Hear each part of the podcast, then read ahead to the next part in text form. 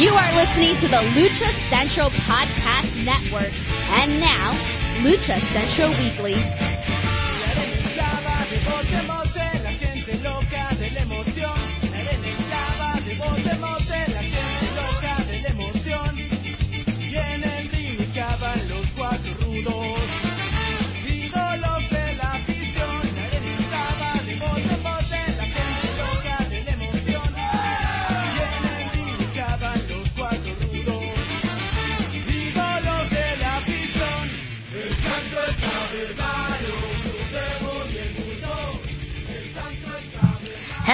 And welcome to another edition of the Lucha Central Weekly Podcast. This is the podcast that lets you know all of the latest happening in the world of Lucha Libre.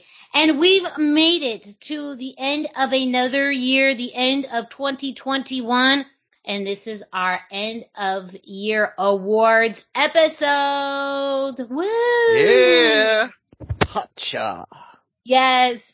Uh, this is Miranda Morales being joined by, well, of course, the rest of the trio. Introducing first, he is the dashing one, Mr. Dusty Murphy. Hey, hey, hey. How's it going, Miranda? I am doing well. And of course, we cannot do this show without who? Who? Who? Who? It's the one and only Brendan Barr. That's hey, who. hey, it's so cold. It's that holiday spirit. the holiday spirit coming Yeah. over you, freezing your body. Recently making me have to drink hot cocoa. Yes.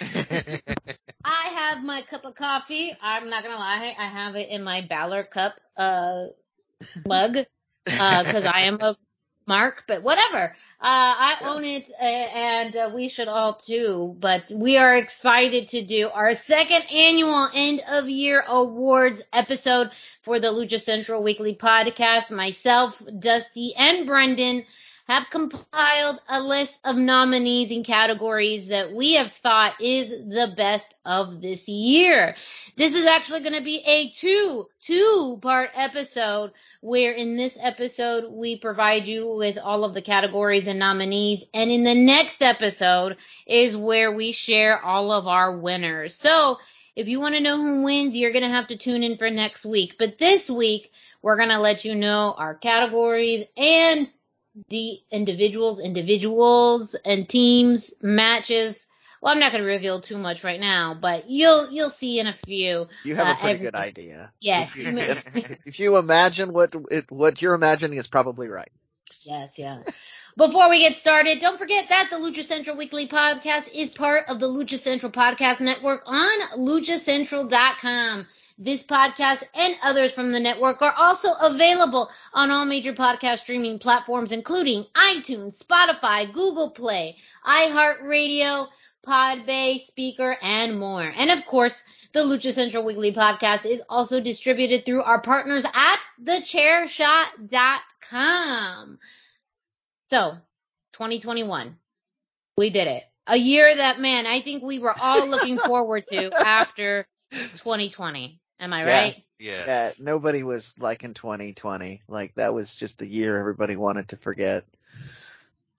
Yes. Uh, and, you know, it was the year of our conception as a podcast, so we will always be grateful for 2020, but Yeah. we could not be more excited for 2021 as we saw uh, shows truly come back into form, audiences come back, uh, companies grow, uh, possibly some companies fold, and really, you know, a, a resurgence of wrestling into the mainstream. Before we really get into uh, our nominees, I just want to get kind of your guys' brief thoughts on 2021. So, Dusty, I'll, I'll start with you first. What were your thoughts on, you know, the year that was in wrestling in 2021?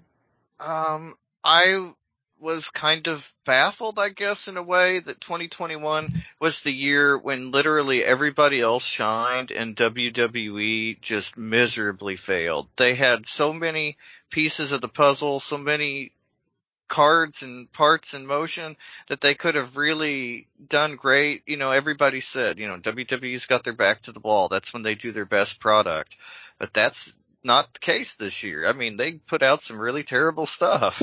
And, uh, I mean, just not fun, not entertaining, didn't serve to get anybody over. just bad year for the, the fans, at least of WWE. And that was very surprising to me given the kind of expectations everybody had after 2020 for them.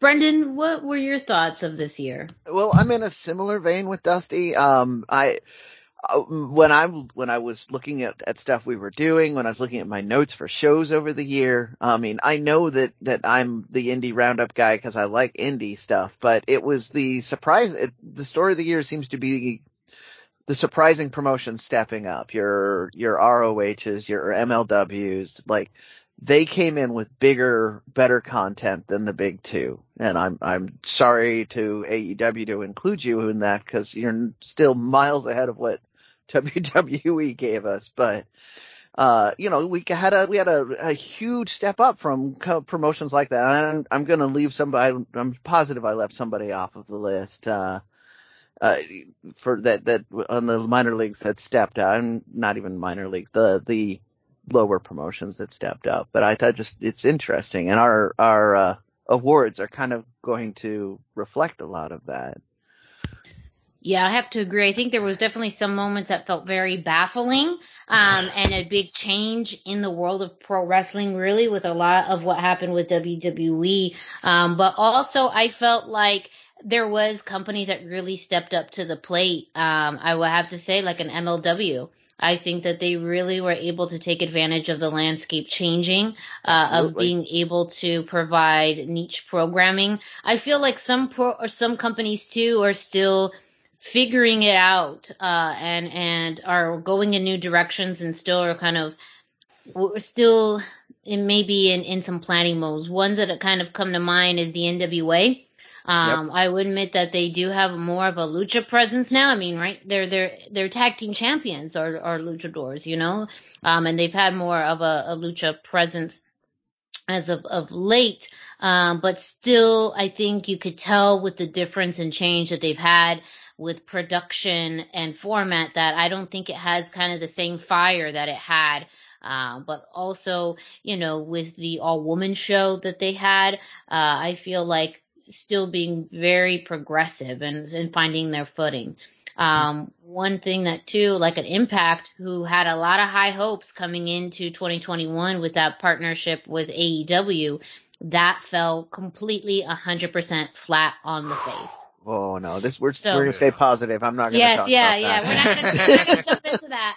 Uh, that's partly the first and last. So I think that there was some things, and these are just my, you know, changes in NXT, you know, um, even now as we head into yeah. the, the end of year with kind of a big question mark looming over Ring of Honor. Um, you know, I think that that ends up impacting how you know wrestlers are able to find opportunities and matches uh, but also the independent scene still being thriving you know yeah. And, no, and being in a yeah. bigger and better yeah. way than before. Exactly. They, they really know? stepped up. Yeah. Uh, I, I, I'm gonna just go ahead and make a prediction since you've made a couple, you've, you've dropped a couple hints on that. I think next year we're gonna see almost no NXT. Will be interesting to see if we see ROH or not. That is really up in the air. NXT, based on their direction, will probably our show is probably not going to talk about them much less. So uh, yeah. uh, it'll be interesting to see where where that uh, that void gets filled in too, because they were a big part of our 2020 and our 2021. Yeah, very true. And I'm sure we'll know as we go through these categories, um, some people who maybe we talked about a lot last year that we haven't, maybe some surprises as to why they're not on there. We'll see where the conversation takes us. But I know you guys are ready, so let's roll with this year's end of year awards.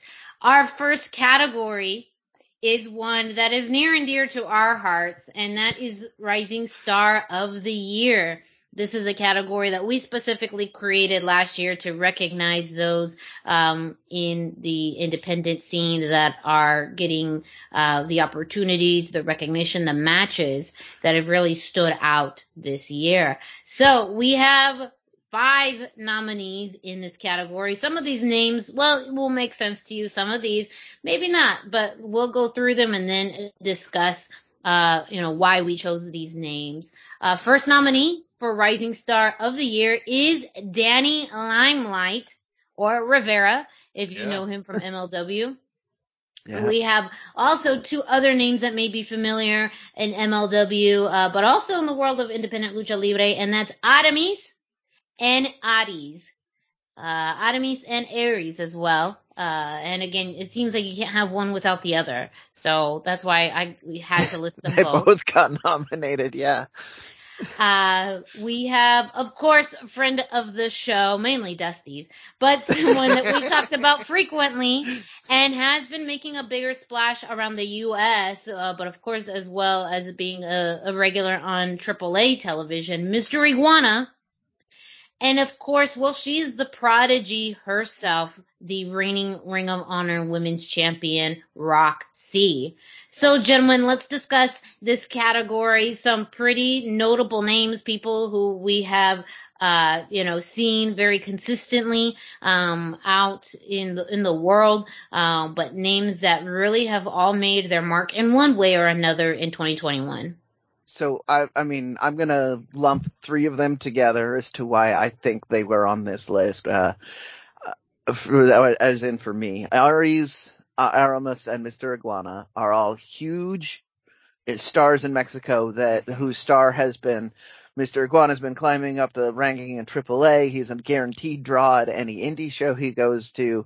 Arez and Aramis have been uh, have been talked about and the, and and brought up on in conversations about who's going to be a sleeper or hit hit star, and all of them have started to make a big impact in in the in America and mostly the indie scene. Uh, you know, all of them have done done shows in Chicago and Dallas and California, so they're um they're all in in a similar category where they're a big name to to the niche fans of Mex- Mexico in America and now they're gonna they're uh I don't want to go as far as saying household names, but to American wrestling fans they're becoming quite notable. That's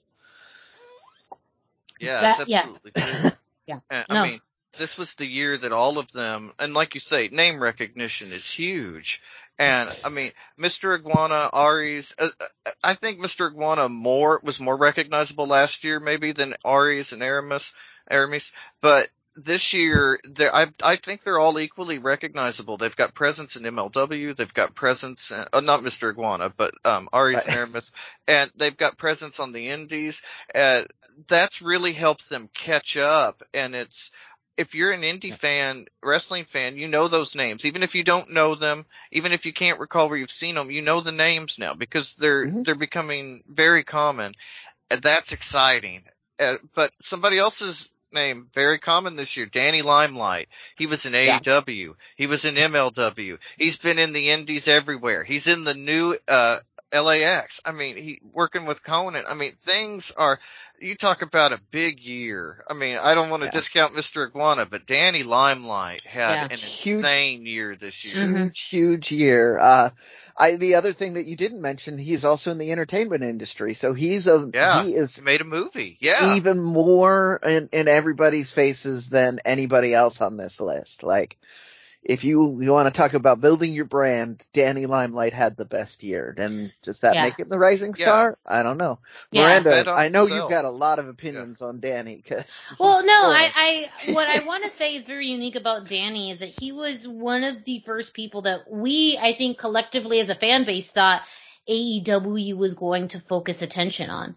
Um, and then when that, you know, he, he continued to not, to work with them and shifted focus in MLW, I think there was a lot of people who thought that was good, that was a risk.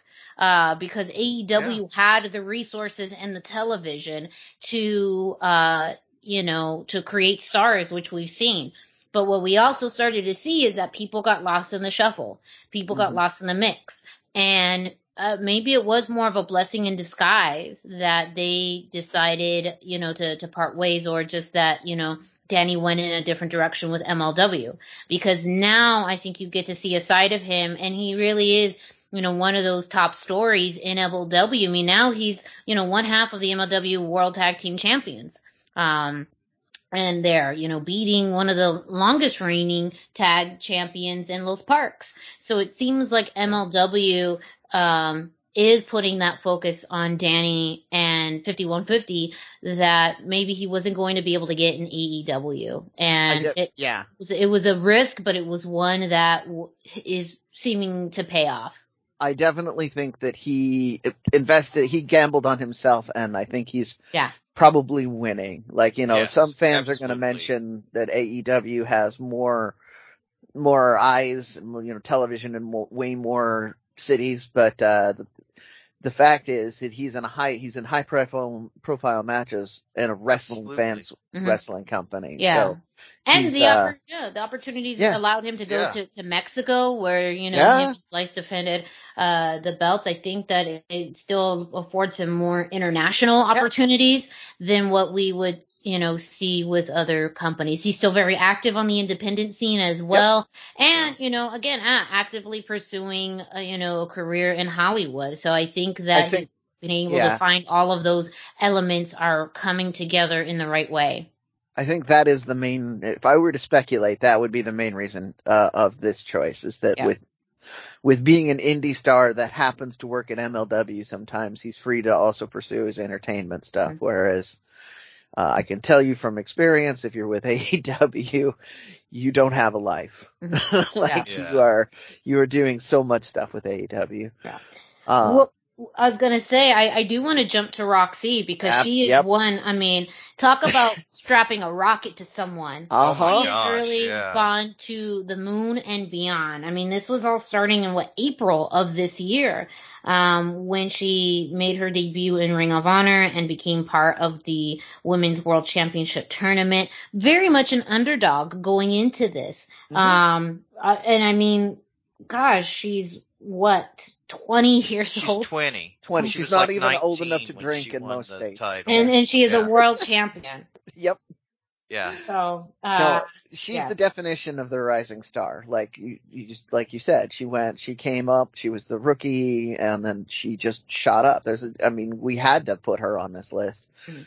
Uh, just absolutely. Uh, I do want to, to because when we talk about Rok-C, we also talk a lot about Miranda Alizé, who did not make it on this list, and I want to talk a little bit about why I didn't personally nominate her. I don't know what what your guys' the two of them wound up in the finals uh, for ROH's Women's Championship, and Rok-C got the rocket strap to her. She got the belt put on her, and we were going to have a feud, which I think would have catapulted them both into uh, wrestling history. We would have been talking about them for years to come, but because of what happened with ROH.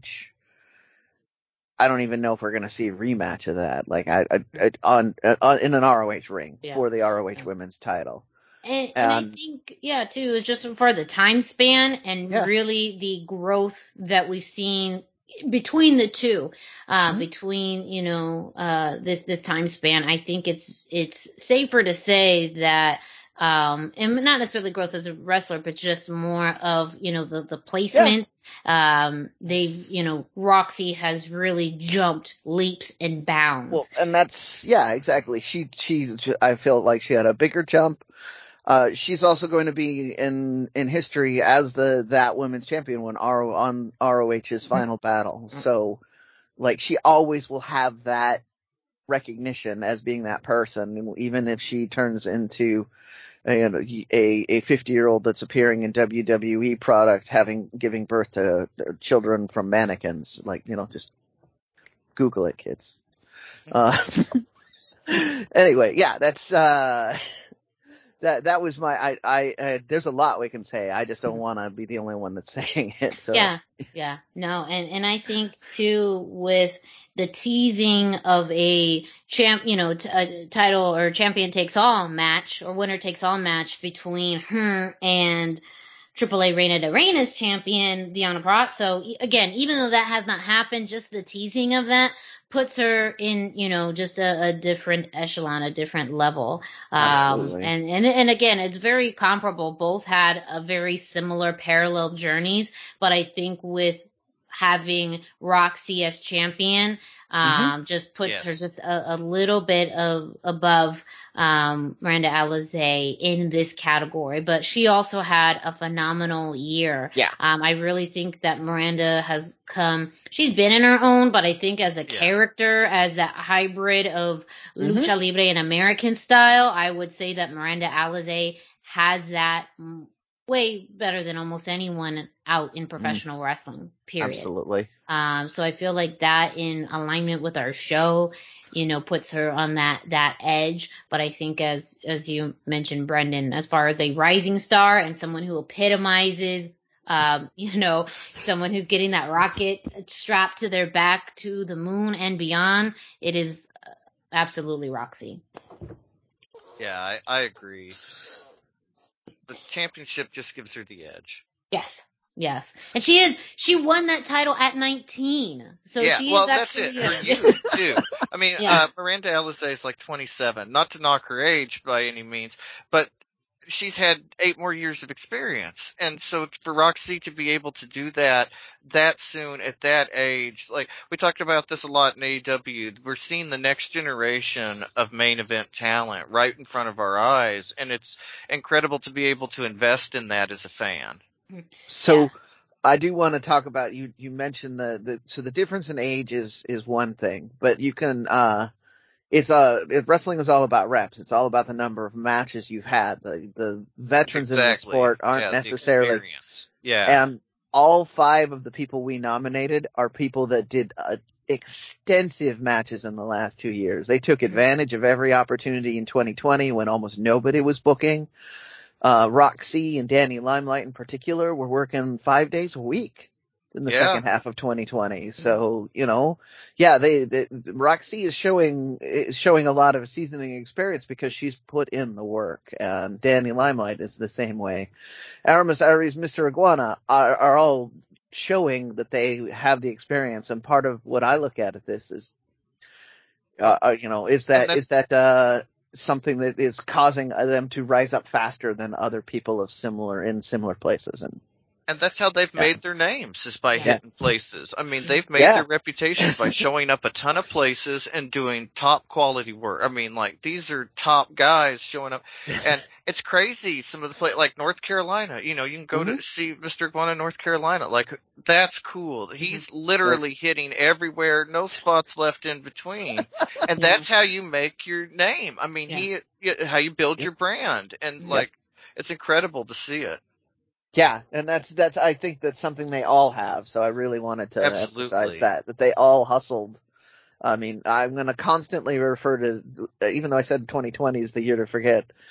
People who we talked about and got noticed in 2020 are the ones that are now they're filling this list up. Mhm. You'll- see. So Right. Well, if you want to know who is our rising star of the year, you're going to have to listen to next week's episode. That is definitely going to be a category uh, that's going to be pretty hotly contested. I feel like a lot of the categories this year are pretty contested, um, but uh, you'll listen on as we talk more about them. Up next, Brendan, would you mind introducing our nominees for trios of the year? Absolutely. Um, we have, uh, so first off, we need to reestablish again, trios of the year is a very important lucha libre thing. Like, this is, uh, hugely, hugely impacting the, the culture of lucha libre. You, go back all the way to like, the, the Brazos who we talked about, uh, quite a bit this year for various reasons. And, uh, you know, the, uh, the, and Negro Navarro and his uh, Misioneros de la Muerte that just uh, revolutionized trios and made it such a necessary thing that you now see a trios match guaranteed on every card. So this is part of why we're doing trios of the year. And I feel like we have some solid choices that this year. Like a lot of these are are real trios. They're trios that are are kind of trying to find a way to deepen this tradition and uh, I'm just gonna go ahead and name them off, and then we can have somebody. I, I'll let Dusty kick off with with thoughts right when I'm done here. Uh, first up, we have uh, Nueva Generacion Dinamita, D, uh, NGD, who worked both in CMLL and then the Indies and AAA later in the year. Uh, they they made bigger news when they did that. We have La Empresa, who we've seen all over AAA lately, and they're they're kind of more of a Freebird style faction where we don't always know what three we're gonna get, but uh, we do have a number of people, and we can talk about that composition in a little bit. We have Legado del Fantasma from NXT. Uh, we've been talking about them forever. That is uh, a a trio, another true trio that they actually uh, have been able to make into a notable trio in a in an area where NXT doesn't really have that. They don't have trios titles. They don't traditionally do a lot of trios work. And then Poder del Norte, a perennial trio of the year and every award show. uh, I mean, like they, they, they had a multi, multi-year winning streak, which was only broken this year, and they only got more famous when they lost. Just, and then I, uh, we have the Infernals, which is a new trio this year, sort of. It's a returning version of the, of the original trios. They were inter- introduced by Satanico, who was in the original Inferno, uh, which is consists now of Hechicero, Euforia, and Mefisto. So, um, uh, they, this is the only trio on this list that doesn't have a lot of matches this year, but they made just a bit as big of an impact just by existing. Uh, so I'm just gonna go ahead. Dusty, do you have any thoughts on the trios this year? Yeah, I, I think that the two, two that especially stand out for me are Nuevo Generacion Dinamita and La Empresa, and for very similar reasons, although in different ways. Nuevo Generacion Dinamita, they jumped from CMLL to AAA and they did it as a group. Like that's huge. These three guys, obviously there's some familial relation there, but to do it as a trio, I think is huge. La Empresa, on the other hand, these were, if not main event, like very top of the card guys with, uh, Puma King and Diamante Azul, now DMT Azul, and then you have the addition of Sam Adonis, and he really adds a certain je ne sais quoi to the to the mix. Something about having that American heel in the mix, and he does what he does so well. Like he is just so good and yeah. so believable and it makes you, I mean, you love to hate these guys. Like I love Sam Adonis, but like when you see him on screen, you're like Sam Adonis. You know, I, I mean, like you're, yeah, yes. you're so bad he's at so. He's so and, good. and he's so believable and like yeah. that just yeah, but the, it's also like he's, he's yeah. not out of place though. He has such no, a he's firm, such a good heel, and they he's they such work a firm so well. understanding of his Mhm. role and Yes. even Yeah. just the Spanish language and lucha libre. That it's one of the rare things when you have an American in a faction too, where it's not out of place. He's just as integral and just as embedded as any of the other members, and so I think that's what makes La Empresa that much more unique. They're definitely the most unique on this list. Uh, uh, Yeah. Poder del Norte and NGD are more traditional sort of trios. Infernals is a callback to a traditional trio. We haven't seen enough of their identity, but they're probably going to be very traditional because they're still working in CMLL. So yeah, super unique. La Empresa. Uh, I was just kind of, you know, the elephant in the room with Legado because you know that was my nomination, and that was really because it's more of a testament to how much what they've survived Uh-huh. in 2021, and even though there was, you know, I mean that whole hit row Legado feud was something that. Uh, as much as it didn't live up or end on the note that we had all had hoped or thought of, it was one of the longest storylines in NXT Mhm. It's true. and one of the things that almost survived to the 2.0 era that Yeah. kind of did. Well, the fact that they survived to the Yeah. 2.0 Yes. Oh era honestly is commendable because I, I for sure thought, especially when we heard Hit Row had been released, I thought, oh no, Legado del, Legado del Fantasma next. You know, like that's, Yeah. that's absolutely Protect it's. Legado! Protect Legado! And, I mean, like, I didn't see it being anything else, but they're still there, and that's honestly impressive. It means that they see something in them and have some kind of plans for them that we don't know about, and just their resilience over the year and being able to stay like that is a big deal. yeah. Right. And again, to when I introduced them. They're the they're the faction. They carved out their place. They, and did. camped Yes. There. They're they you know they camped there to the point like where they survived. They won the feud with Hit Row by still existing. Uh, yeah, no, it, I mean, They it- did. It's true. I mean, it was Still standing. it was still kind of sad to see how, um, you know, Santos's reign as cruiserweight champion ended. It kind of like literally as soon he had spent all that time making that championship matter and Yeah. important and rise up to a level of, you know, people wanting to watch. And as soon as he lost it and the series that happened after that just felt like they easily diminished that title in what, two months? After, Yeah. you know, almost a year of work. So, but I do think that Raul Mendoza and Joaquin Wilde are an excellent tag team. And Absolutely. the cusp that they have been able to get to that NXT tag title so close so many times, it kind of breaks my heart. But at the same time, as a trio, they continue to be strong. And now again, no other factions, they're, they're the longest fac, you know, reigning faction there too. Um, and there's so much that, that can, that can happen with them. Um, even adding Elektra to it. Yeah. Um, you know, Yeah. that in and of itself was, you know, we we talked about the storyline choices might not, might still being kind of random for them, but they are still making it work.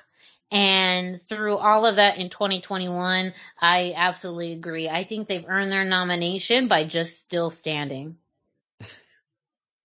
It's true. It's all, yeah. I mean, I mean- they, and they, to your point about La Empresa, they're unique on this list too for Yes. uh, uh, that reason, for carving out their own territory. They're they're unique, but also their overall style, going in Yeah. and saying this is Lucha Legacy. This is we want to um, make Lucha important. We want to make you know, and being a trio. Taking that storyline is important. So, I mean, the, their uniqueness is, uh, is pretty powerful and can't be overlooked in, in the, uh, this category either. Yeah. Very true.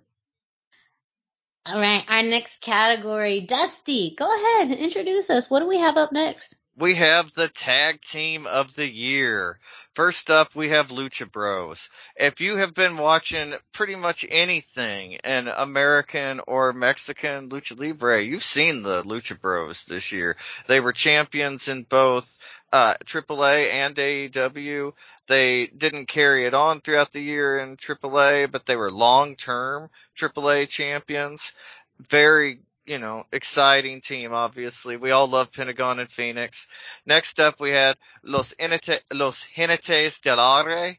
They had a big year. They had, you know, honestly a match of the year contender against the Lucha Bros in AAA. So big year for them. We have the LAX team of Slice, Boogie, and Danny Limelight. I mean, we've mentioned them already. Like huge year for these guys. We have Los Faction, Ingobernable, Dragon Lee, and Kenny King. Honorable mention to Dragon Lee and his brother Dralistico, but they just didn't do enough for me this year. I mean, like we didn't see enough out of them. But Dragon Yeah. Lee, big guy, Yeah. and then we also have Los Parks, MLW. You know, they big. I mean, of course, some trios work too, but big tag team. Uh, Brendan, do you want to start us off talking about, you know, what you think from this selection?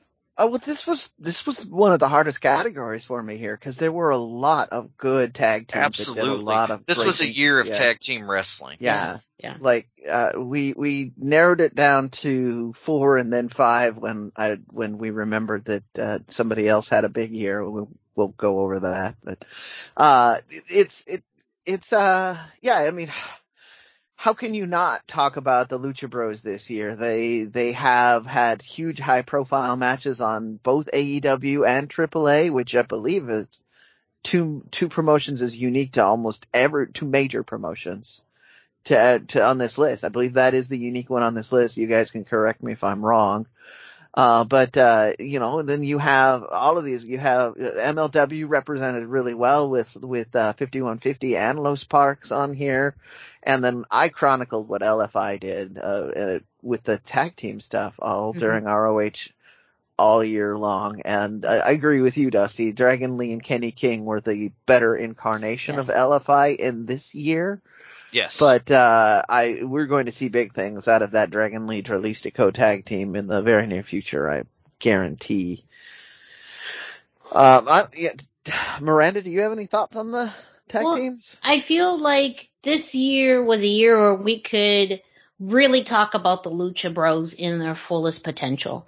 I feel like 2020 uh, was a year where we, I specifically remember us discussing the Lucha Bros and why they were not Mhm. featured, more being featured as, you know, a, A tag a team. tag team and really going after the AEW tag team titles.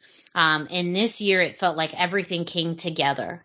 Um, it came together in their matches and their feud. I mean, go back to good old reliable, but hey, if it works, it works. Their feud between, you know, from them and the Young Bucks.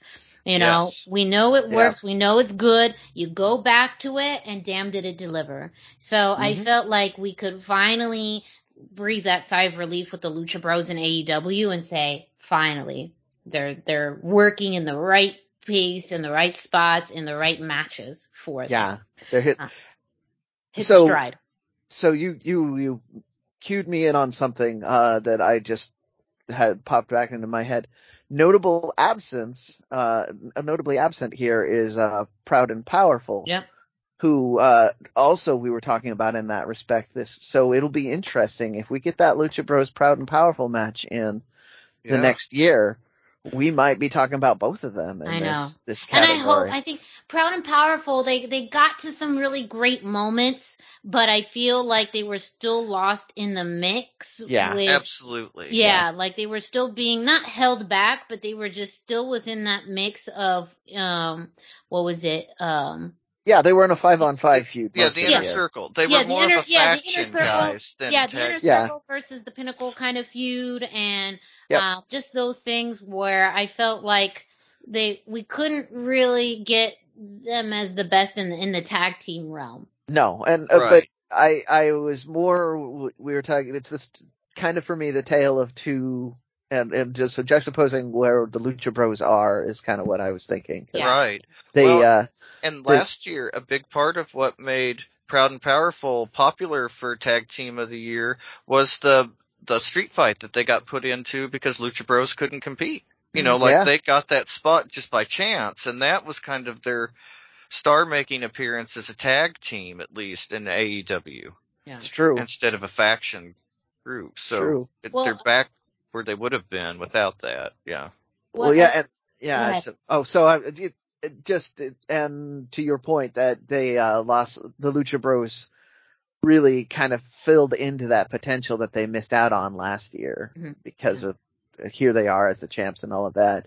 Sorry, Miranda. Please go ahead. No, no, no. I just wanted to address the two MLW teams with Slice Boogie and Danny Limelight and those parks. I think for Slice and Danny too, what some people may not know, but us West Coasters out here too, is that they've been a team for quite some time. Oh, and yeah. as Danny had mentioned, you know, a United uh, Wrestling Network Tag Team Champions. Um, so they've also had a presence of on, on the uh, east on the West Coast. Um, big upcoming match. I mean, they they fought against War Beast at Mhm. uh, PCW Ultra and Woo. heading to see them again soon.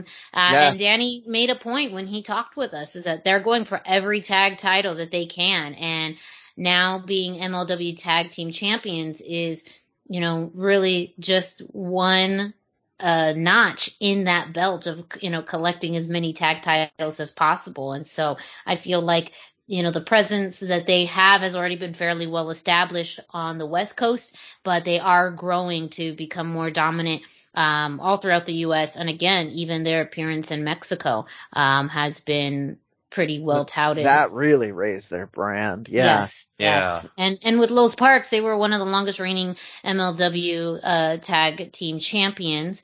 Uh, I feel like you know their reign was a little bit more comical uh, of the utilization of twin magic uh, many a time. Yeah.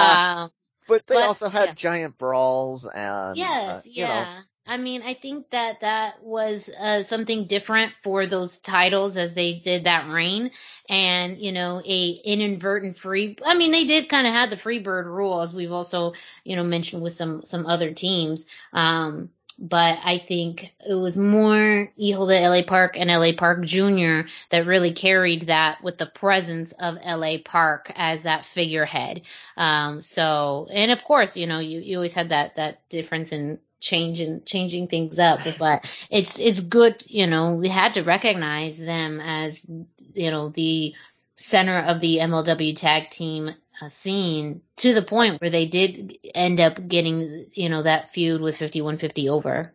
Yeah and they they uh, had a like a year long title reign but I, I just the other thing is that by being on MLW, that allowed them to light up the indies because mm-hmm. there was I talked about Los Parks one iteration or another being all over the indies in America and Mexico this entire year, and there was with the you know and it was it was like you said it was usually the boys that would do do the do the tag team and then uh LA Park would be in in the main event yeah. somewhere but they would always be branded and on the card and represented. Like it's yeah. hard to talk about a tag team having a better year than them. Yeah. So yeah.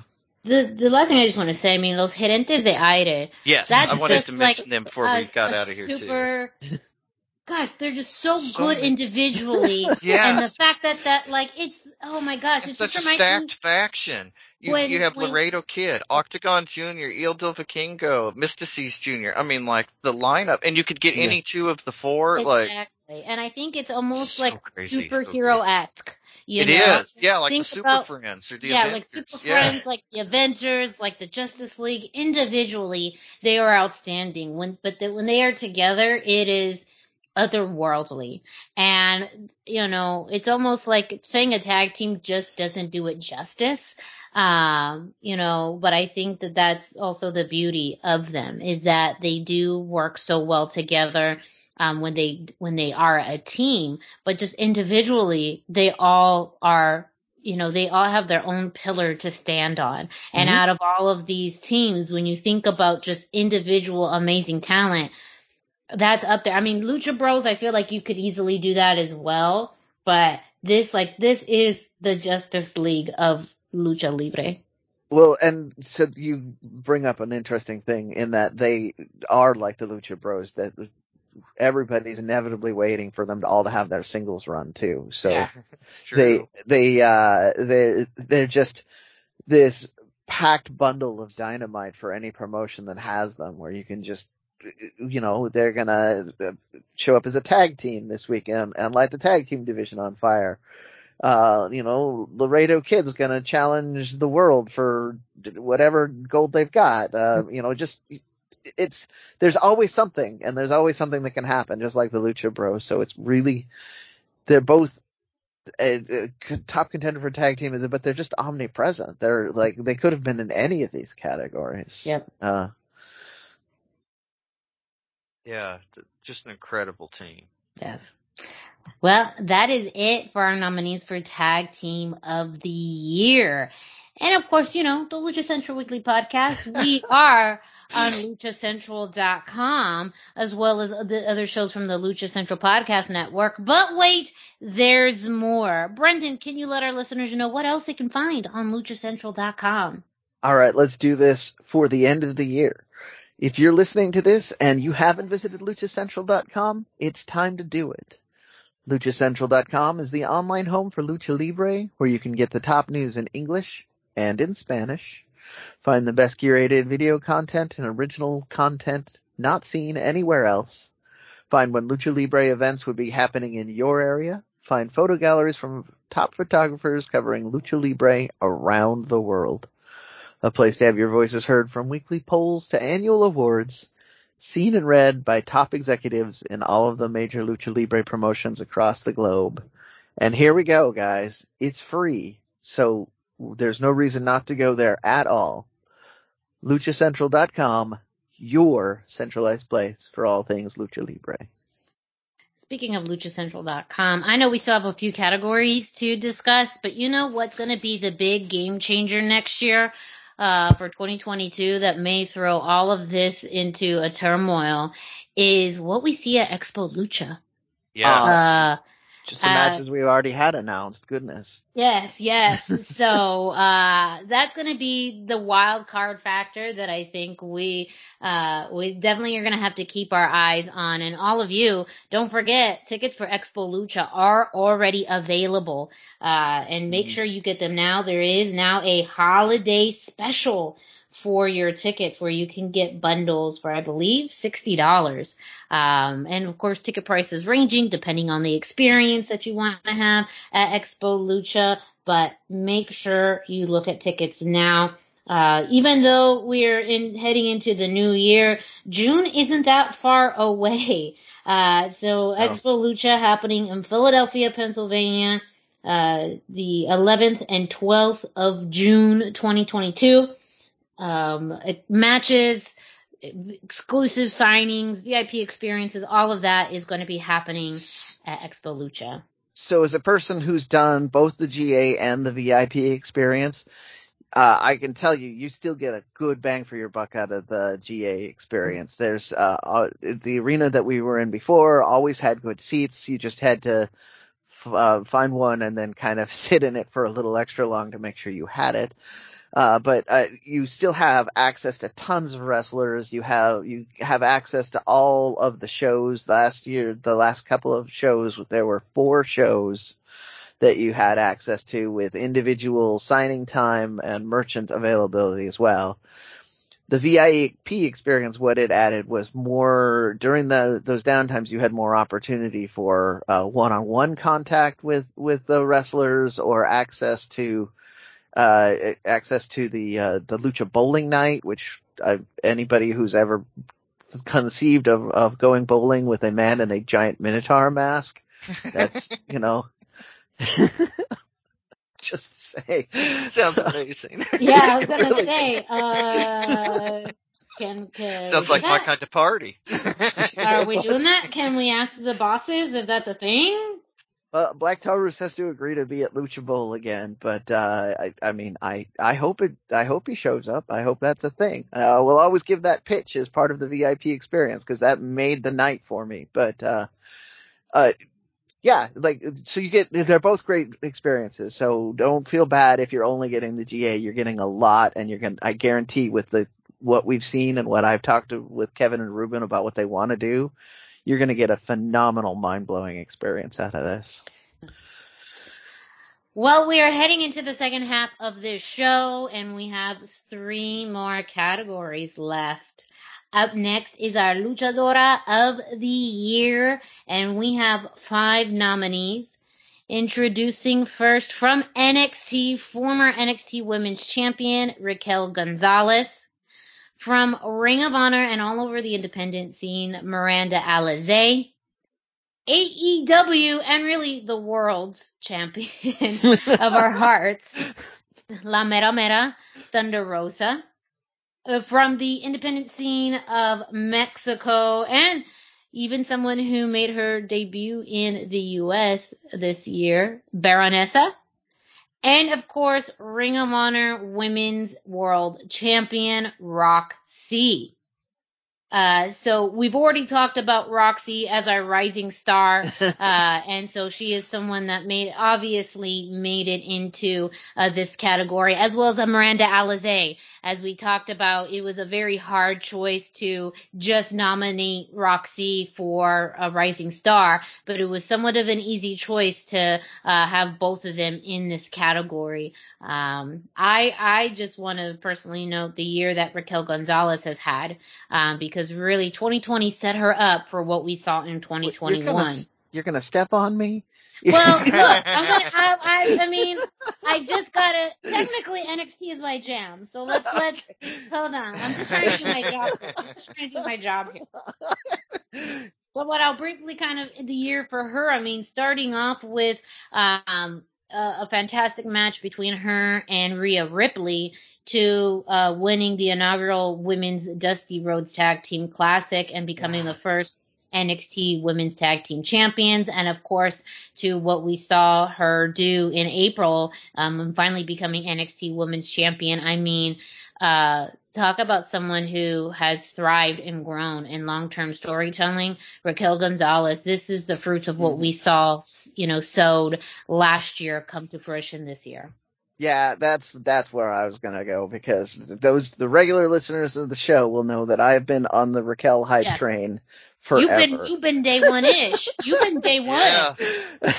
Credit to Brendan. He's been day one. It's very true. Gonzalez.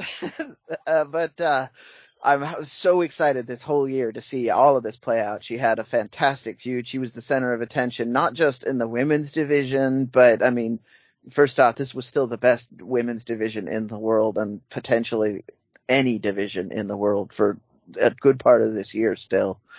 Uh, and, uh, and then, but she, like you said, she had all the memorable matches. When you talk about anything that happened in NXT this year, Ra- Raquel was usually figured into it. Um, just amazing. And I'm, I'm glad to see that she grew into that, uh, into that area. Reminder for everybody, this is a second generation luchador. So like a lot of the people on this, on the rising star list, she started young. Uh, she, but, and she's a multi-sport athlete. She was a college volleyball player. So she's all over the board on, on the things she can do. And I think, uh, we're going to see a lot more from her. So of course I'm, I'm, she's going to, I'm going to spoiler alert. I'm probably going to nominate her for Luchador of the Year, like every year for the rest of my life. But Lifelong placement there in that. But again, this year was was noted of that, you know. It's, it's one where she absolutely earned this. And this was the beauty again of seeing long-term development. This is when patient wears off. This is uh when taking your time and developing a star. This is when the magic formula, the secret sauce comes together to create a star. absolutely. Guys, guys, what are, what are some of your other thoughts on here um, regarding our nominees? I know I already, you know, and feel free to Yeah. add what I had already mentioned with Roxy and Miranda. I would say, um, yeah. For me, uh, Thunder Rosa had a huge year. Her feud with Britt Baker launched her to the next level. We all knew she was capable of it. We've talked about her for a while on the podcast, but all of America got to see it.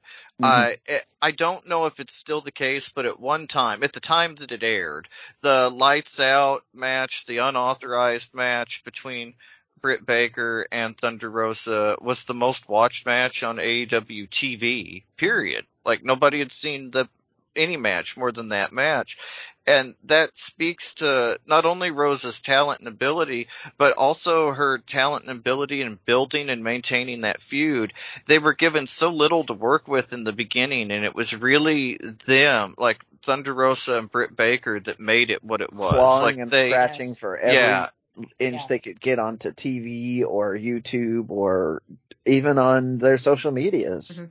Yeah. yeah, Yeah, Rosa made it all believable. Uh, So, so, uh, I, uh, as awesome as what the, what Thunder Rosa did on AEW, this, we have to talk about the bigger picture. We have to talk about the fact that she was on multiple promotions. She was absolutely handling, Yeah. and she's handling her own. Like she was, you could not go in most, uh, most of these markets without seeing, uh, either, either seeing her or somebody calling her out to try and get her there. Like she was the person that everybody was on the tip of She- everybody's tongue. well, let's let's be honest. She is the originator of the Forbidden Door concept that we saw in 2020.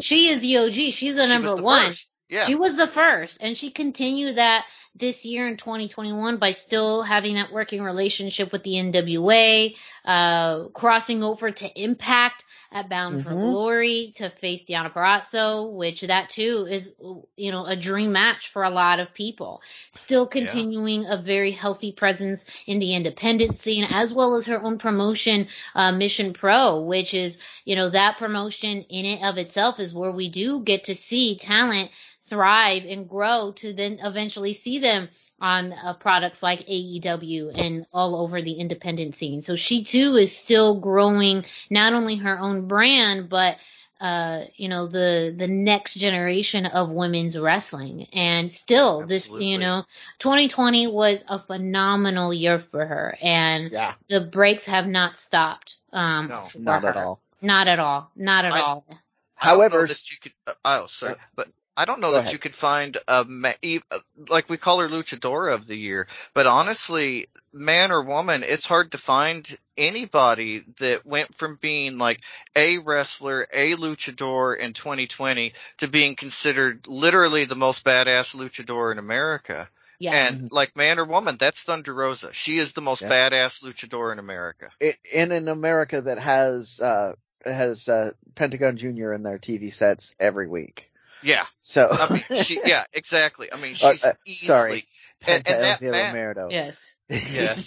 Still, either no matter what the name is, Thunder Rosa La Mera Mera yeah. is is the the most badass. Yeah. She's the so- one that they Absolutely. they're gonna yeah. Um, And that you- match went harder than any match on TV this year by far. Even maybe some of the pay per view. I mean, like they, that showed that the women were just as tough as the men. I mean, when was the last time you saw the women bleed in a match like that? Much Oh. less on TV. You know, for Uh, free uh, on TV. for free. no, Yeah. I saw it on a pay per view in Mexico where Yeah. you know, yeah. a Miss woman who Taya. is noticeably not on this list. This well, year. and and let's throw Let's that talk out. I mean, that. yeah, Yeah. we we had such high hopes for Taya this Oh, year when boy. she signed with uh, WWE for the NXT brand as Franky Monet. Um, you know, a show that we're going to talk about in a little bit, and maybe that's a teaser. In May, which she made her debut, she beat Cora Jade, who now is becoming a contender for, you know, the NXT Women's Championship. So it's also a very interesting thing to explore how much things change in a year there was so much potential and excitement to have her in NXT and we all think that she was a great fit for the WWE product just not only out of her talent but just out of her charisma understanding television being Yep. on a you know weekly product. And it does seem like that is one of the biggest missed opportunities of this year. Um however you know as we talk about what to expect next year fairly optimistic that she will make her way back on this list in 2022. I, I mean, we will at least be discussing why she's not on the list again, if the very least. So yeah, because the world is hers, and we know she can take it. We know she can do whatever the hell she wants.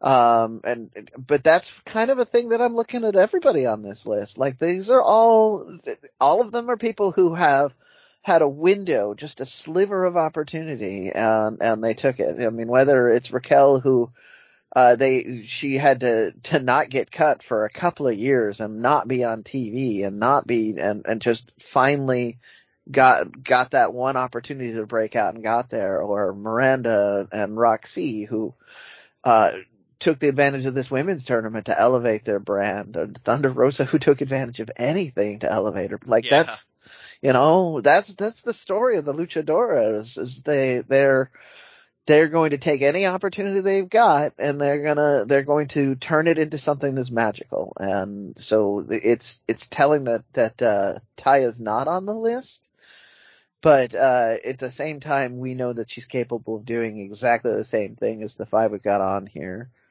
Um we haven't talked a lot about Baronessa yet, so uh, I I wanted to to bring up that I, I mean I've had the chance to see her in person now because she started coming into the into the uh into the American scene. Uh, we're we're seeing more of her.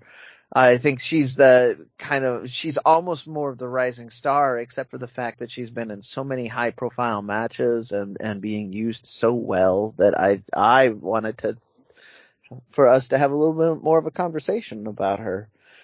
Uh, I believe Miranda, you even had the opportunity to work with her this year. Uh, yes. So, uh, I announced for her at, uh, Viva la Lucha Libre in, um, Cathedral City back in August. I believe she was also the first and only woman wrestler to graduate from the Mount Tempest Professional Wrestling School that she graduated from. Her maestro was Mr. Tempest. Mm-hmm. And that's, you know, legendary to, to, I mean, he, he is a tough man. And to come out of that, um, I mean, she was also trained by Super Astro, trained by Solar. I mean, like, Yeah. can you imagine? I mean, and have the, shows. Yeah, that she has that Cadetes del Espacio style. I mean, like it just, it harkens back to that 80s thing that they had and what made EMLL so synergistic and so unique at the time. And, and she does it all, I mean, she's very Ruda. Her, her gimmick is based on the Baronessa from G.I. Joe. Like Mr. Tempest is a G.I. Joe fan. He likes to watch G.I. Joe. Who knew? And so he gave, like, gave her this idea and she ran with it and when she started, like, she had to wrestle a lot of the guys. Obviously, she was the only woman in her school. But in mm-hmm. Mexicali, where she started, she wrestled the guys. And you see that in her style, too. I mean, she has such an aggressive and, I don't want to say macho, but almost. I mean, like, it's her style. She doesn't hold anything back. She's very uh, masculine and aggressive in a way that we don't often see in the luchadoras because they tend not, not to be more feminine, but the, the style is just different and she can do anything and that more aggressive wrestling style that, like you see with the Super Astro, the Solar thing, yeah. it just makes her stand out in a way that makes her unique amongst all these women for the luchador of the year. Yeah, no, she she very that's kind of part of where I what I like about her too. She's carving out a very unique place. Uh, so she's not as high profile as the other ones, but she's had a hell of a year, like on on very little push because she wasn't coming off of a main event uh, in AAA or CMLL. She's still busting out in the American Indies right now. Absolutely. Like, you know, like and she became women's champion for Robles Promotions this year. Yeah, you that's know, true. I mean, like a big. That's it. Well, I mean, that's a. They tour a lot, and it's, you they know, do. a lot of American indie lucha in the Southwest, and yeah. So for her to, I mean, it's a big year for her. I mean, yeah, yeah, I, I, I had, uh, forgotten who had the belt that I saw her defending, but that was, yeah. was that Robles yeah. promotion yes. belt. Yeah. She's done a lot this year as well for equalizing, and I kind of mentioned this or hinted at this, but like the difference between men and men's lucha and women's lucha, she has done more to equalize that I mean, Thunder Rosa too, but Baronessa, mm-hmm. I mean, she, th- for Thunder Rosa, it's easier. She's in America. There's more talent. I mean, people take her seriously. She's a name brand. Baronessa fought for that spot. She made that spot. And the fact that she's done so much to close the gap in the styles is yeah. really commendable and deserves recognition too, in my opinion. So, I mean, we're talking about Thunder Rosa of 2021, but when you say, but uh, she fought for that spot several years ago. So in a right. lot of ways, we're looking at what Rosa did. Uh, and we're just and seeing it firsthand. Again. We're just we're just yeah. seeing it happen, and I think she's she's taken those lessons and she's moving leaps and bounds faster than Rosa did. I think that's yeah, she's standing on the shoulder of giants to see further. she really is. Yeah. You know, I mean, it's like a great analogy for her. And I mean, that's exactly what she's been able to do. We, we've talked a lot about other people on the group, on the list seizing opportunity and mm-hmm. she seizes opportunity. I mean, to come yeah. out of Mexicali, she was the, you know, I mean, had her first big win, I think, was over Rossy Moreno, and now she's, I mean, on the indies, she wrestles, I believe, for Crash. At least she did. I know she she, she did some did crash shows year. for sure. Yeah. And I mean, Chaos, uh, she's kind of been everywhere and, and one of the best Rudas in wrestling ever. Yeah, and, that actually is the, the part that we, we have not touched on at all. Like, uh, she's a natural Ruda she uh she just always has a way. She knows how to connect with the audience and make them aware that uh they don't need to like her. Like she right. And and that's hard with somebody like thunder rosa because she has so much charisma mm-hmm. and you want to cheer for her no matter what. Even if she's you know kind of in the heel position the ruda position you want to cheer for her. Whereas baronessa like you like you feel good about that boo because she works so hard for it. Right? you know what i mean? Like yeah yeah exactly. She yeah no she's really good at that. And that is a, that's a rare skill these days to be that good at being heel that even though everybody wants want to like to you. heel. Yeah, they Yeah. want to be liked. They want to be cheered and to, to embrace it the way she has. Yeah, it's just so cool.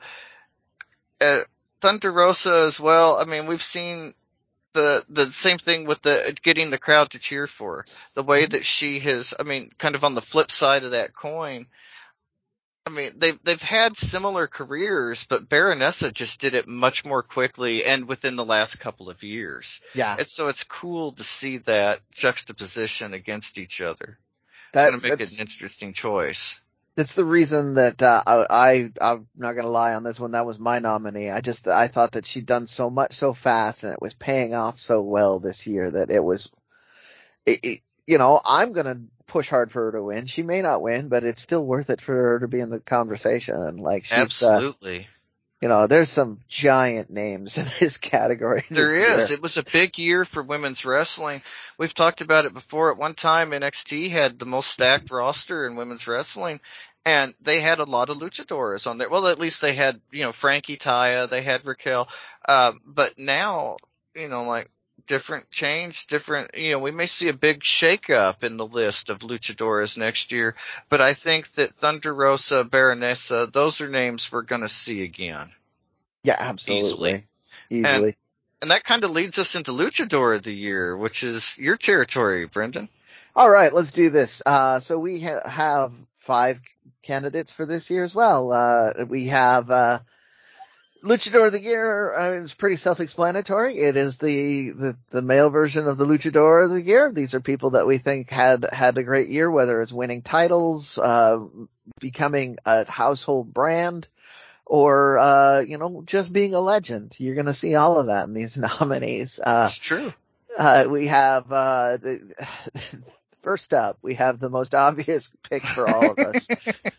Hijo del Vikingo. I mean, we were, we were all waiting for him Yeah. to break out and, and, uh, he had his moment. Uh, we'll, we can talk a bit more about that. We also have, um, Arez as a pick here. Uh, he's, uh, that rare rising star and luchador of the year uh, nominee because of all of the work he's put in. But uh, it, you know, we'll you know, yeah. I'm just stuttering over my words. Getting looking at the rest of this list. Uh, and then uh, and I have talked about being a legend. You know, we have L.A. Park. Like LA Yeah. I third- mean, our third so nominee, good. L.A. Park. You can uh, you could pretty much perennially nominate him for Luchador of the Year, and nobody would disrespect you for putting him in there. Uh, well, he hustled hard the last two years too. Yeah. I mean, he made a lot of appearances. Lucha fighter. I mean, yeah. Yeah. we can we. I, I, we can go a little more into that. I just Yeah, trying to sorry. get all Yeah. this. No worries. Uh, Laredo Kid and, um, and then rounding out the list, we have Rush. I mean, So- what a list. Uh, and- we've seen, the interesting thing is we've seen, well, you know, all of these guys in some kind of main event in some company this year. And, you know, or, or I feel mean- like that is our, our unspoken requirement Yes. for this. And but I mean, like to the talent level, Hijo del Vikingo, we we got to start out about him. What a year he had!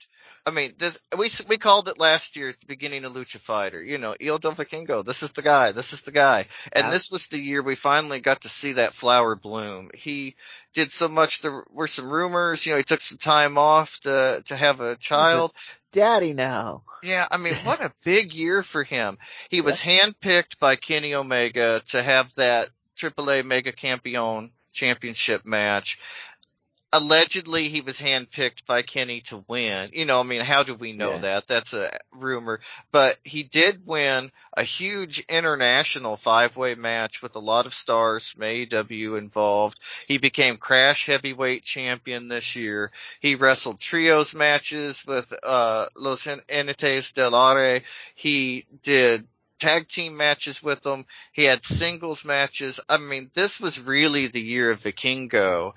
I think it's only a matter of time until we see him in AEW. I think he's going to be like the first big name we see come through that door and, you know, work as a main event level star in AEW.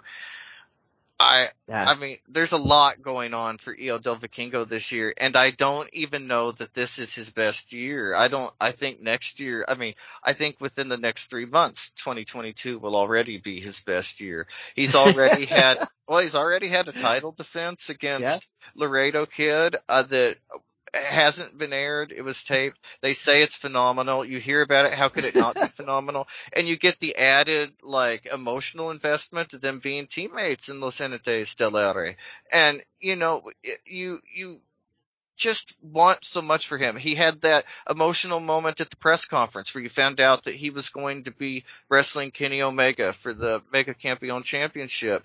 And you got to invest in that emotional journey with him along the way. And it just makes it feel so much richer and so much more satisfying now that he's the champion, that we're getting to see this journey of him as champion. And a lot of times champion is recognition of, you know, being the best, but sometimes you earn it with your longevity. He didn't earn it with his longevity. He earned it Nope. by being the best, by knocking your socks off every time he steps in the ring. There is nothing he does where you're not like, oh my gosh. He raises the bar every time. I, I don't know that he's going to be that longevity wrestler. I don't, I mean, yeah. He, he, If you burn that bright, sometimes you burn out fast. yeah, he strikes me as the kind of guy that's going to hit uh, a few of his check marks, and then he's going to go off and do the next thing that he's go can be overly successful at. Like he's he's not going to be content to be the legend on the card that just comes out, takes a paycheck, and does a single tope and goes home. Right? i we all know that guy. Sometimes they're not even that legendary, but we all know that guy.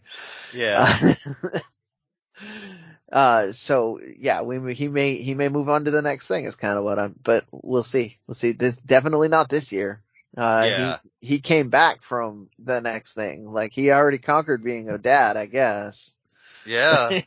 he was to that point. We can't understate that. He he had said announced his retirement. Now I know everybody in Lucha Retired. announced their right. retirement, but but he really did pull out of shows and, and take time off, unlike other people. I'm looking Yeah. at Konnan Big, who again this year and then wrestled like three weeks later. So, but, uh, yeah, it's, he did, he did all of that. Um, he, and I'm gonna, since we talked about, we're gonna, we're gonna juxtapose that with, uh, the, with LA Park, who's on this list now. LA Park is the opposite end of the spectrum. He's, he was Hijo Del Vikingo before there was even anybody knew there was going to be an LA Par or a La Parca. Uh, he was that, he was the young high flyer with an exciting style who, uh, then later went to WCW and became obsessed with chairs. Uh, like just, and, but uh, he, that's, that is my point though. He has existed for decades and he's reinvented himself decade after decade after decade.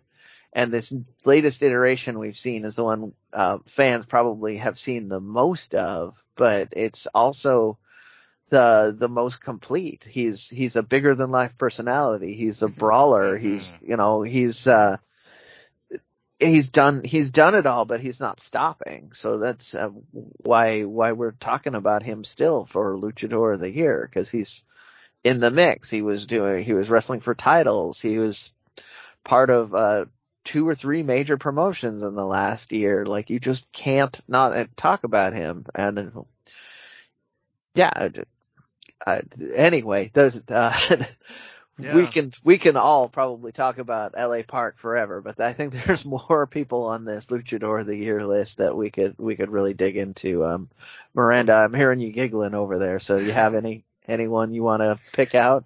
You know, I, I was gonna say, I think in what I cover and what I've seen, um, one uh, with Audie's uh, and you know that crossover, you know, making that that presence more in the United States. Um, not only in MLW, but even, you know, more uh, mainstream places like uh, GCW. Um, You know, having that you know, getting to a different type of audience when you wrestle for GCW versus what you may see in other promotions. Um, Galley, which is really a staple in the Midwest, Mhm. um, and someone whose name that you just, you know, heard a lot more of this year. I think with Laredo Kid, he was also someone who became that, uh, difference maker in impact, um, and someone who we know impacts history with AAA, you know, hasn't been as, as strong as it has been in the past few years, but Laredo Kid was that kind of torchbearer now, and he's been able to fit in very well in the X division. And again, as we also talk about with um, previously uh, in Rising Star of the Year with Arez, Aramis, and Mr. Iguana, Laredo Kid, even though he's been in, you know, with U.S. audiences before, having again that platform uh, and having uh, amazing, outstanding matches is something that you, you know, just take note of for this year. And I think it's, you know, you were talking about teasing about retirements and retirements. Um, uh, you know, it's, it's hard though to deny, uh, well, the, the big impacts of, of world championship wins like with Rush and Hijo de Vikingo. Um, just, you know, uh, Ring of Honor at one point had the best and most luchadors with titles. And I think that was that recognition that Ring of Honor had of Lucha Libre, um, even though they were more notable for that pure style, strong style, technical uh, aspect of wrestling. Um, having Rush as your champion and part of a team of champions in Ring of Honor was that recognition of Ring of Honor noting Lucha Libre to be a formidable uh, form of of wrestling. But I, I mean, gosh, it's hard to deny Hijo. Like we talked about it last year. He's literally my favorite luchador, and the fact that you, I mean, he's gotten more mainstream coverage without stepping foot in the United States than a lot of these other people who had to be in the United States to wrestle. It's true. Yeah. Yeah. Yeah he he built his that is we call call people out for their uniqueness on these lists this show um, and that is definitely the unique thing for for Vic is that he's 100% built in Mexico. Like uh all of them all the rest of these people on this list we're talking about be, partially because of their success in America and and branching out and becoming bigger names that way uh, oh, you you mentioned Rush. I do want to go over that. Like he he brought the faction Ingobernable to ROH and to the American Indies, and he became the ROH champion for a very long time. Uh, he he uh, he was uh, became a household name. They attempted to have like they have their own family press conference with Rush as like the main event of this press conference. So like, yeah, how that was can cool. You... it really was like that was see, cool. See, and Dusty's reaction is exactly the, the that that's the point of why I, he had to be on here. Like just for some people that would be attention grabbing and, and and like nobody would be interested. But we were watching it going, this is cool. This is yeah yeah. So I mean, his his year ended on a bad note with a knee injury. Like, it, I mean, he's not dead or anything, but he he's not he's not nearly as prominent as other members of his family are right now, and it, it, I think that might be the thing that's holding him back from being a bigger factor in this conversation. But uh, he is he, he he is an easy nomination in my opinion. Well, here we are. We made it to our final category of this year's end of year awards. And Dusty, go ahead with the honors. Yeah, this is the match of the year award. Like this is the one y'all came for. This is the one people talk about all the time. You see a great match, you mention, you know, this match of the year contender. And all of these contenders, they, they have a lot of different things going on. But the thing they all have in common is they obviously were the best matches of the year. But not, not only that, but they raised the bar in some way. They gave us something that we hadn't seen before in some way. And were not only special, but they're the kind of matches we'll be talking about in another five years. Like all of these matches, I think will be looked back upon, especially when you mention the wrestlers involved. These will be looked as, you know, big deal matches in their career for one reason or another. First up, we had Lucha Bros versus Los Jinetes del Aire at AAA Heroes Inmortales on October the 9th, 2021 Second, we had Rok-C versus Miranda Alizé, Death Before Dishonor, ROH, September the 12th, 2021. We had Balor versus Cross on NXT weekly programming, which was an interesting choice. For May the 25th, we have Young Bucks versus Lucha Bros at All Out that's 2021, obviously, September the 5th. And finally, Britt Baker versus Thunder Rosa in the lights out match from AEW St. Patrick's Slam Dynamite regular TV show, September the 17th, 2021 like where so somebody so, can jump in whoever wants to jump in pick well up. i mean it stands out we have two weekly shows on here so that yeah. that'll tell yeah. you special yeah like uh, it used to be uh, that you would get uh, like a schmoz ending or something else and, and that would be all towards making you buy on the pay-per-view or, you know, like even way further back when it was all live shows. You, you would know that if you were seeing a live show on a, on a Tuesday, it probably wasn't going to be as significant as the one that was on a Saturday yeah. just down the road. So like, but not anymore. We're seeing like they're they're throwing the this into the mix with the like and we had two contenders on here. Um I'm sure people are speculating which one of us nominated the ROH match. Yeah. which one of us nominated uh the the Finn Balor match, uh or the Kevin Cross match, but uh uh you know, I don't which one of you guys wants to, to pick one here? I just wanted to comment on how cool this list looks. Um, I, I will start with Britt Baker versus Thunder Rosa. Uh, you know, what a match that was. It's kind of easy to, I mean, it was about nine months ago, so it's kind of easy to, to forget some of the details, but that was easily one of the best matches to ever air on TV. I mean, hands yeah. down, like, you can't argue. And it's hard to say what's the best ever. T- taste change, context change, mm-hmm. but it was, in my opinion, also the best ever AEW match on TV. Like they've so, had yeah. pretty yeah, good pay per view, but go ahead. I do want to talk about that. It is, in my opinion, one of the best AEW matches. A lot of the time when we're talking about AEW matches, my feedback on it is it was a great match up until the end. yeah. That's, and, yeah. uh, this is not something I said about this match. This was good all the way through. The ending felt satisfying. Every, it, I felt like it was, it was the end, good end to a feud. All of that. So just, just, uh, yeah. Know, in that respect where they, they, it felt like it was a full product. It was, you got everything you wanted out of that match. Well, and they had this badass thing at the end where Britt Baker said, your mistake was leaving me alive to be the face of the women's division. And Thunder Rosa said, I left you alive because I don't want to be the face of the women's division. I'm going to be the face of wrestling.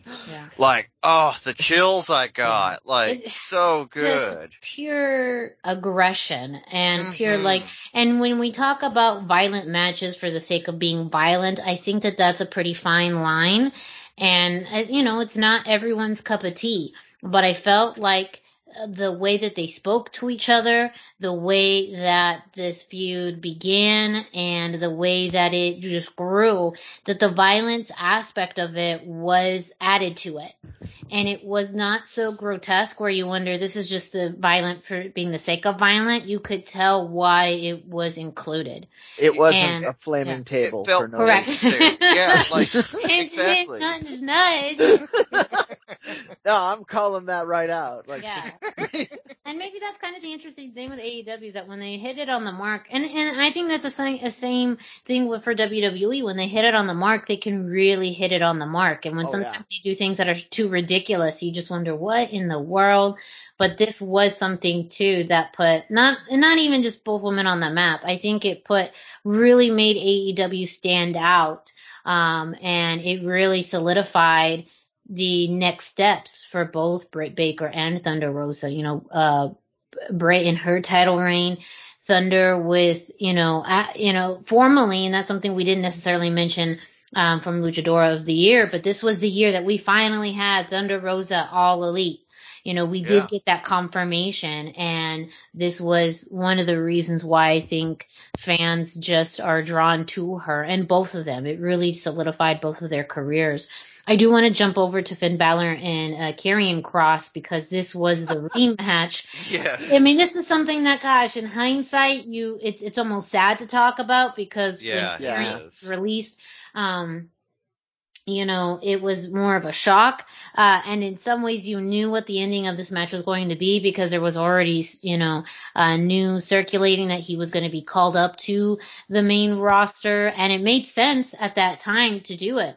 But I mean, these are two uh, of the most insane wrestlers out there for very different reasons. Not Yeah. as violent and brawly as, you know, some of the other matches on this list, uh, much more of a traditional American wrestling match. But I think that the beauty of this is that, you know, Karrion Cross too for his size is also agile, also has a very great submission background. And the story here was how does Finn uh, address, you know, the, the strength and hard hitting, um, style of Karrion Cross and Karrion again more submission uh based oh i think he was more submission based in that samoa joe uh match uh or no no that wasn't uh, him. It was it was uh Balor. But anyways I just um different storytelling in this and really the height of um Karrion in um his time in the WWE That's true. Yeah, Yeah. this was really his highest watermark. Yeah. Uh, well, I mean, so I made a note of it as soon as I saw it. Like there was, like to your point, it was kind of phenomenal storytelling. It was, uh, it was intense with, so a lot of the, all of these were intense, but like everybody, what makes them intense is different. And the, uh, you have this one, you had Cross's intensity of I'm going to, I'm just not going to lose. Uh, I don't care what you say. And you had Balor's determination to win. And it was this, it was this struggle of, of two people that were, like neither of them could walk away from, from this conflict uh, and without leaving all of the, all of that, that mess behind. It had to be in the mat. It had to be solved. And, and, uh, so you saw a little hint of that brawly stuff, but it was mostly just the, uh, it was hard knocks, uh, physical wrestling, which is what, uh, is something that American fans really like. And we, uh, it was interesting to see a, a lucha guy really, really do that well for an American audience. I thought that was going to be his breakout moment. And yeah Yeah. Well, Yeah. everybody did, I think. Yeah. It's, it's really the nomination on this list that kind of makes you sad when you think about it, which is odd, but Yeah, you know no, it that's, does. that's the way. I mean, we do. I, I do really want to talk about Miranda Alizé and Rok-C Yes. because I do feel like that is somewhat of a dark horse in this, in the sense that this may not be one that fans think of when they think of match of the year for very different reasons. You know, it's on the opposite end of Britt Baker and Thunder Rosa, where it wasn't violent, but the it was stakes pure technical. That's why Oh, I, yeah, I wanted pure it. Technical, Yeah. and the stakes on this were very different. Where Britt Baker and Thunder Rosa were fighting for pride, for a sense of who was going to be the best, who's going to be, um, again, you know, one of those AEW pillars. This was much more of a traditional match in every sense of the word. You know, it's a finals of a tournament you know, a technical based match and it was for, you know, the Ring of Honor, uh, women's, World Women's Championship. But also, as a note, you know, Brendan, uh, again, once again, called this out. You know, this was the match that he predicted we were going to see, um, in the finals. And this was also a testament of how two different lucha or, or yeah, lucha styles or lucha trained backgrounds meet ahead. You know, Miranda Alizé, um, with, you know, her years of experience. And again, I think she is really in her highest form right now. Um, compared to Rok-C, which is very much of that Texas style training. I mean, from the reality of wrestling, uh, academy with, uh, you know, a mix of, of training from, uh, of Booker T to Daga and Gino Medina. Yeah. And Well, so but they also both did uh, Mission Pro, so Yeah, they and- trained yeah. with. So, Yeah. uh, kind of two different styles and two different paths coming to a head to this match. and you know, really one of the best women's matches in all of Ring of Honor this year, Well, if I not mean, the best. Yeah.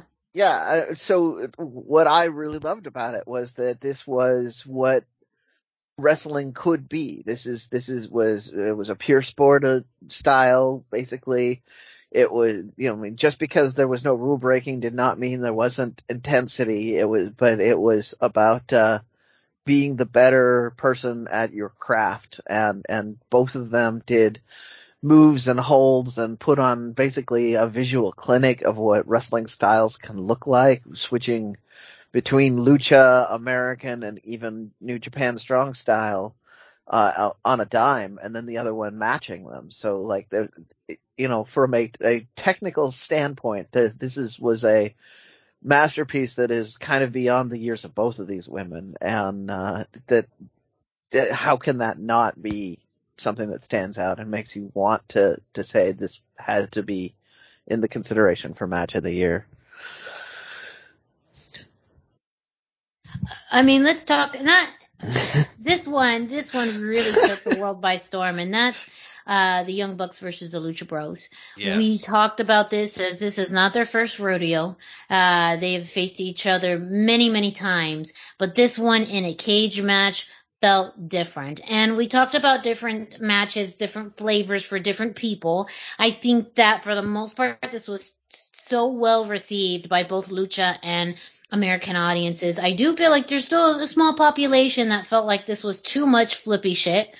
But outside uh-huh. of that, I mean, like, but still, like, I don't personally feel like there's too much. You can never have too much flippy shit. No. That's I- me personally, but I I do think that this was the best match that they've had together ever.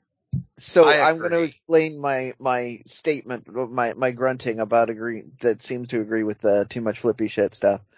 I don't mind the flippy shit. I'm not. I wasn't turned off by it. I felt it got in the way of some of the storytelling in this one. I think the Young Bucks and the Lucha Bros both like to cram a lot of stuff in the ma- into their matches, and I think uh they could have done with about half as much and, stre- and turned it into two because we we know they're going to wrestle again. Turned it into two different matches where we saw some of those spots. I think they and some of that storytelling too. I think they could have done. You know, it, it, it, it uh didn't detract from me enjoying the match, but I think I would have enjoyed the match just as much and then enjoyed the next one just as much. If that makes sense. No, very true. No, it's true. We'd seen their matchup at Double or Nothing 2019. You know, that was a big deal.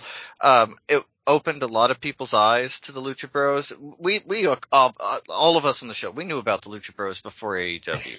we all watched Lucha Underground, but a Yeah. lot of American fans didn't. They didn't get El Rey. They didn't watch Lucha Underground, you know, for whatever reason.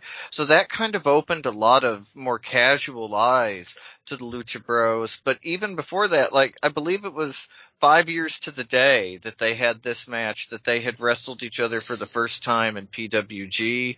And we're seeing a lot of that PWG style coming back. Excalibur's obviously involved in AEW. Um, you know, there's some rumors about the PWG tag team belts coming in to AEW right now. Like maybe not rumors, it may be news by the time you hear this, but as of right now, it's rumors. And uh, there's just so much going on with the history of these guys and the history that they brought to it, the the gravitas that they brought to it, and lesser hands. Uh, the flippy thing. I love flippy wrestling, but I can see where in lesser hands it would have felt like too much and it would have just been a show. But these guys were able to make it a match, even if it felt a little rehearsed. I, I, I feel that's more the fault of the Young Bucks. In my opinion, every Young Bucks match It's feels Young kind Bucks' of fault. choreographed and rehearsed. I Yeah. mean, they just have that style. Like it- it's like a like a rock and roll touring production, not wrestling. And that's not a knock on them. I enjoy that style a lot, but we have seen the Lucha Bros do many other things and not always have a spot fest. And so I felt like Yeah. That wasn't necessarily on them in this match, but what they did with the spots that they had were just incredible. You never got to take a breath. It was 22 minutes and it was Yep. just insane from start to finish. Yeah. It, it constantly had you on the edge of your seat. It constantly had you excited. Uh, uh, it instantly. I mean, before the match was even over, there was chatter online. You know, match of the year, match of the year.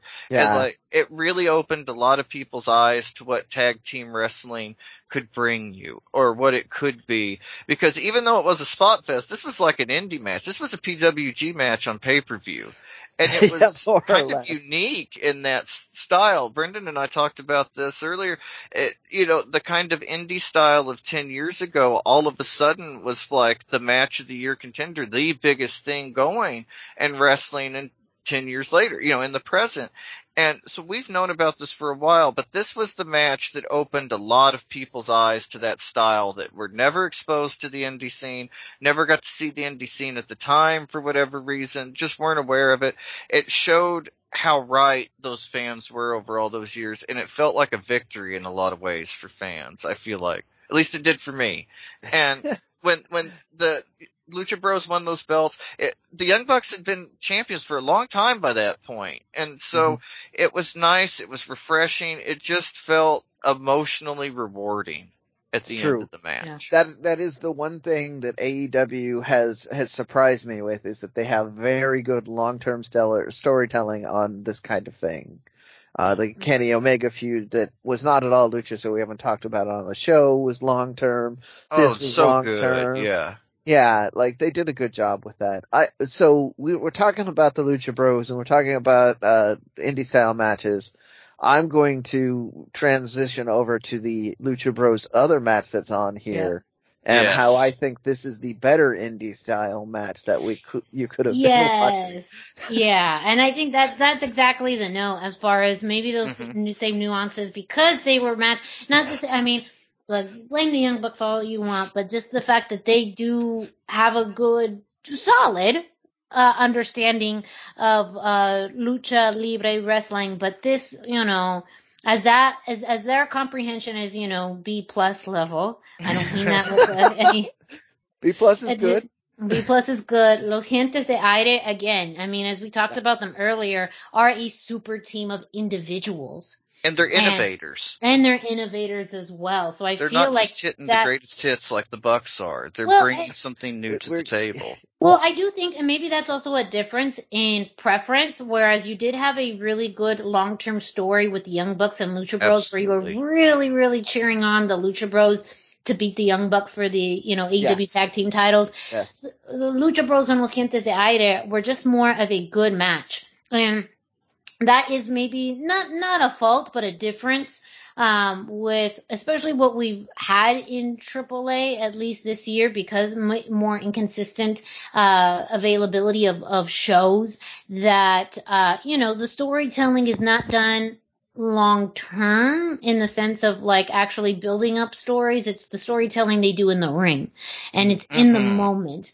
But again, because everyone in this match is an incredibly talented luchador, you know, you could exactly have that innovation in the ring that you don't have outside of the ring with with storytelling, uh, with storyline. And I think that that too could be where your big difference is. You were much more emotionally invested in the Young Bucks versus the Lucha Bros, whereas you were just more visually captivated by Lucha Bros versus Right. Aire. And You're- it had you're- Torantes.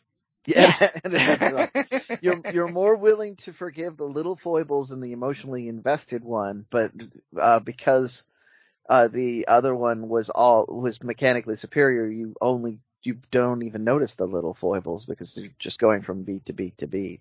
So uh, yeah, I think uh, I I think they're both worthy nominees. I'm not gonna I'm not gonna downplay the Young Bucks and say they they brought dragged anything down, but uh, I definitely think that the, the this Jinetes del Aire match was just so amazing, and the only problem is that uh, not enough people watched it, and that's the Yeah. uh, that's that's the problem here that we're you know Well, and it wasn't on like Triple Mania. It was on No. Heroes and Mortales, you know, Yes. which made a difference too. Because generally you expect this type of match from like the big show, and the fact that they just pulled it out at a regular show for AAA was incredible. Well, I mean, so Heroes and Mortales is much akin to Winter is Coming for those that follow the AEW reference. It's not just That's a great comparison. Yeah, it's Yeah. not Yeah. just another show, but Yeah. it's it's not one of the big pay-per-view events, one of the big Yeah. yearly things. And yeah, just just an incredible match. Yes. Well, there you have it. Our six categories and all the nominees for our end of year awards. Uh, but you know what? There is one more, and this year we have added a new category uh, to our uh, lineup. And uh, Brendan, I'm actually have Brendan uh, discuss this, uh, and this one will be different because, well, we're actually not going to share the nominees. We're just going to be sharing with you uh, the premise of this, and then we'll join next next week when uh, we just do our results.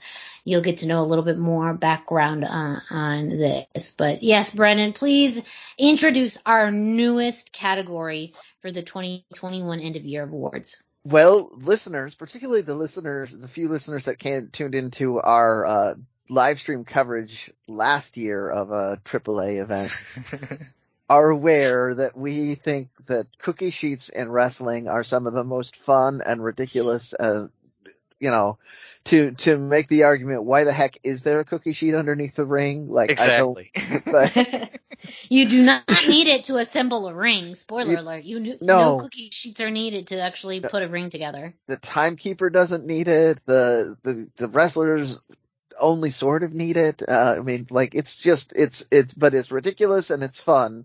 And so that is it's kind of the embodiment of this award. So we're gonna, it, unlike the others, we're not gonna have a category and debate it uh, on air, but we have the Cookie Sheet Award where we're gonna give the most ridiculous but fun moment of the year uh, the recognition it deserves, and uh, maybe even a cookie sheet in the future. Who knows? But yeah, that so there it is, the Cookie Sheet Award, the most ridiculous but fun uh, uh, moment of the year. And as we mentioned, well, we've given you the award categories, we've given you the nominees, and next week we are going to give you all of the winners. So, uh, thank you all so much for listening to this week's episode of the Lucha Central Weekly Podcast. Again, don't forget to check out luchacentral.com, uh, your place, uh, your centralized place for all things Lucha Libre. Don't forget to follow Lucha Central on social media at Lucha Central on Facebook and Instagram and at Lucha Central.com on Twitter. Of course, follow us on social media. Dusty, let us know where our listeners can find you. I am on Instagram at Dusty Murphy, and I am on Facebook at facebook.com slash Dusty Murphy. And Brendan, where can our listeners find you? I am three two one T-shirt guy. That's the numbers three two one, and then T-shirt guy is all spelled out. I am on Facebook. I am on Instagram, and I'm all over the Twitters. And me, Miranda Morales. You can find me at the hashtag Miranda hashtag spelled out on Instagram and Facebook, no Twitter. Of course, if you are listening to this show on your favorite podcast streaming platform like Spotify, iTunes, Google Play, Podbay, Spreaker, and much, much more. Don't forget to subscribe, rate, and review. Subscribe and get a notification every time a new episode of the Lucha Central Weekly Podcast drops. Leave us a five star rating and give us a review. Let us know your thoughts, especially this week. If you agree with our nominees, if you don't, if there's anyone we missed, if there's anyone Please maybe. tell us. Yes, yes. Yeah.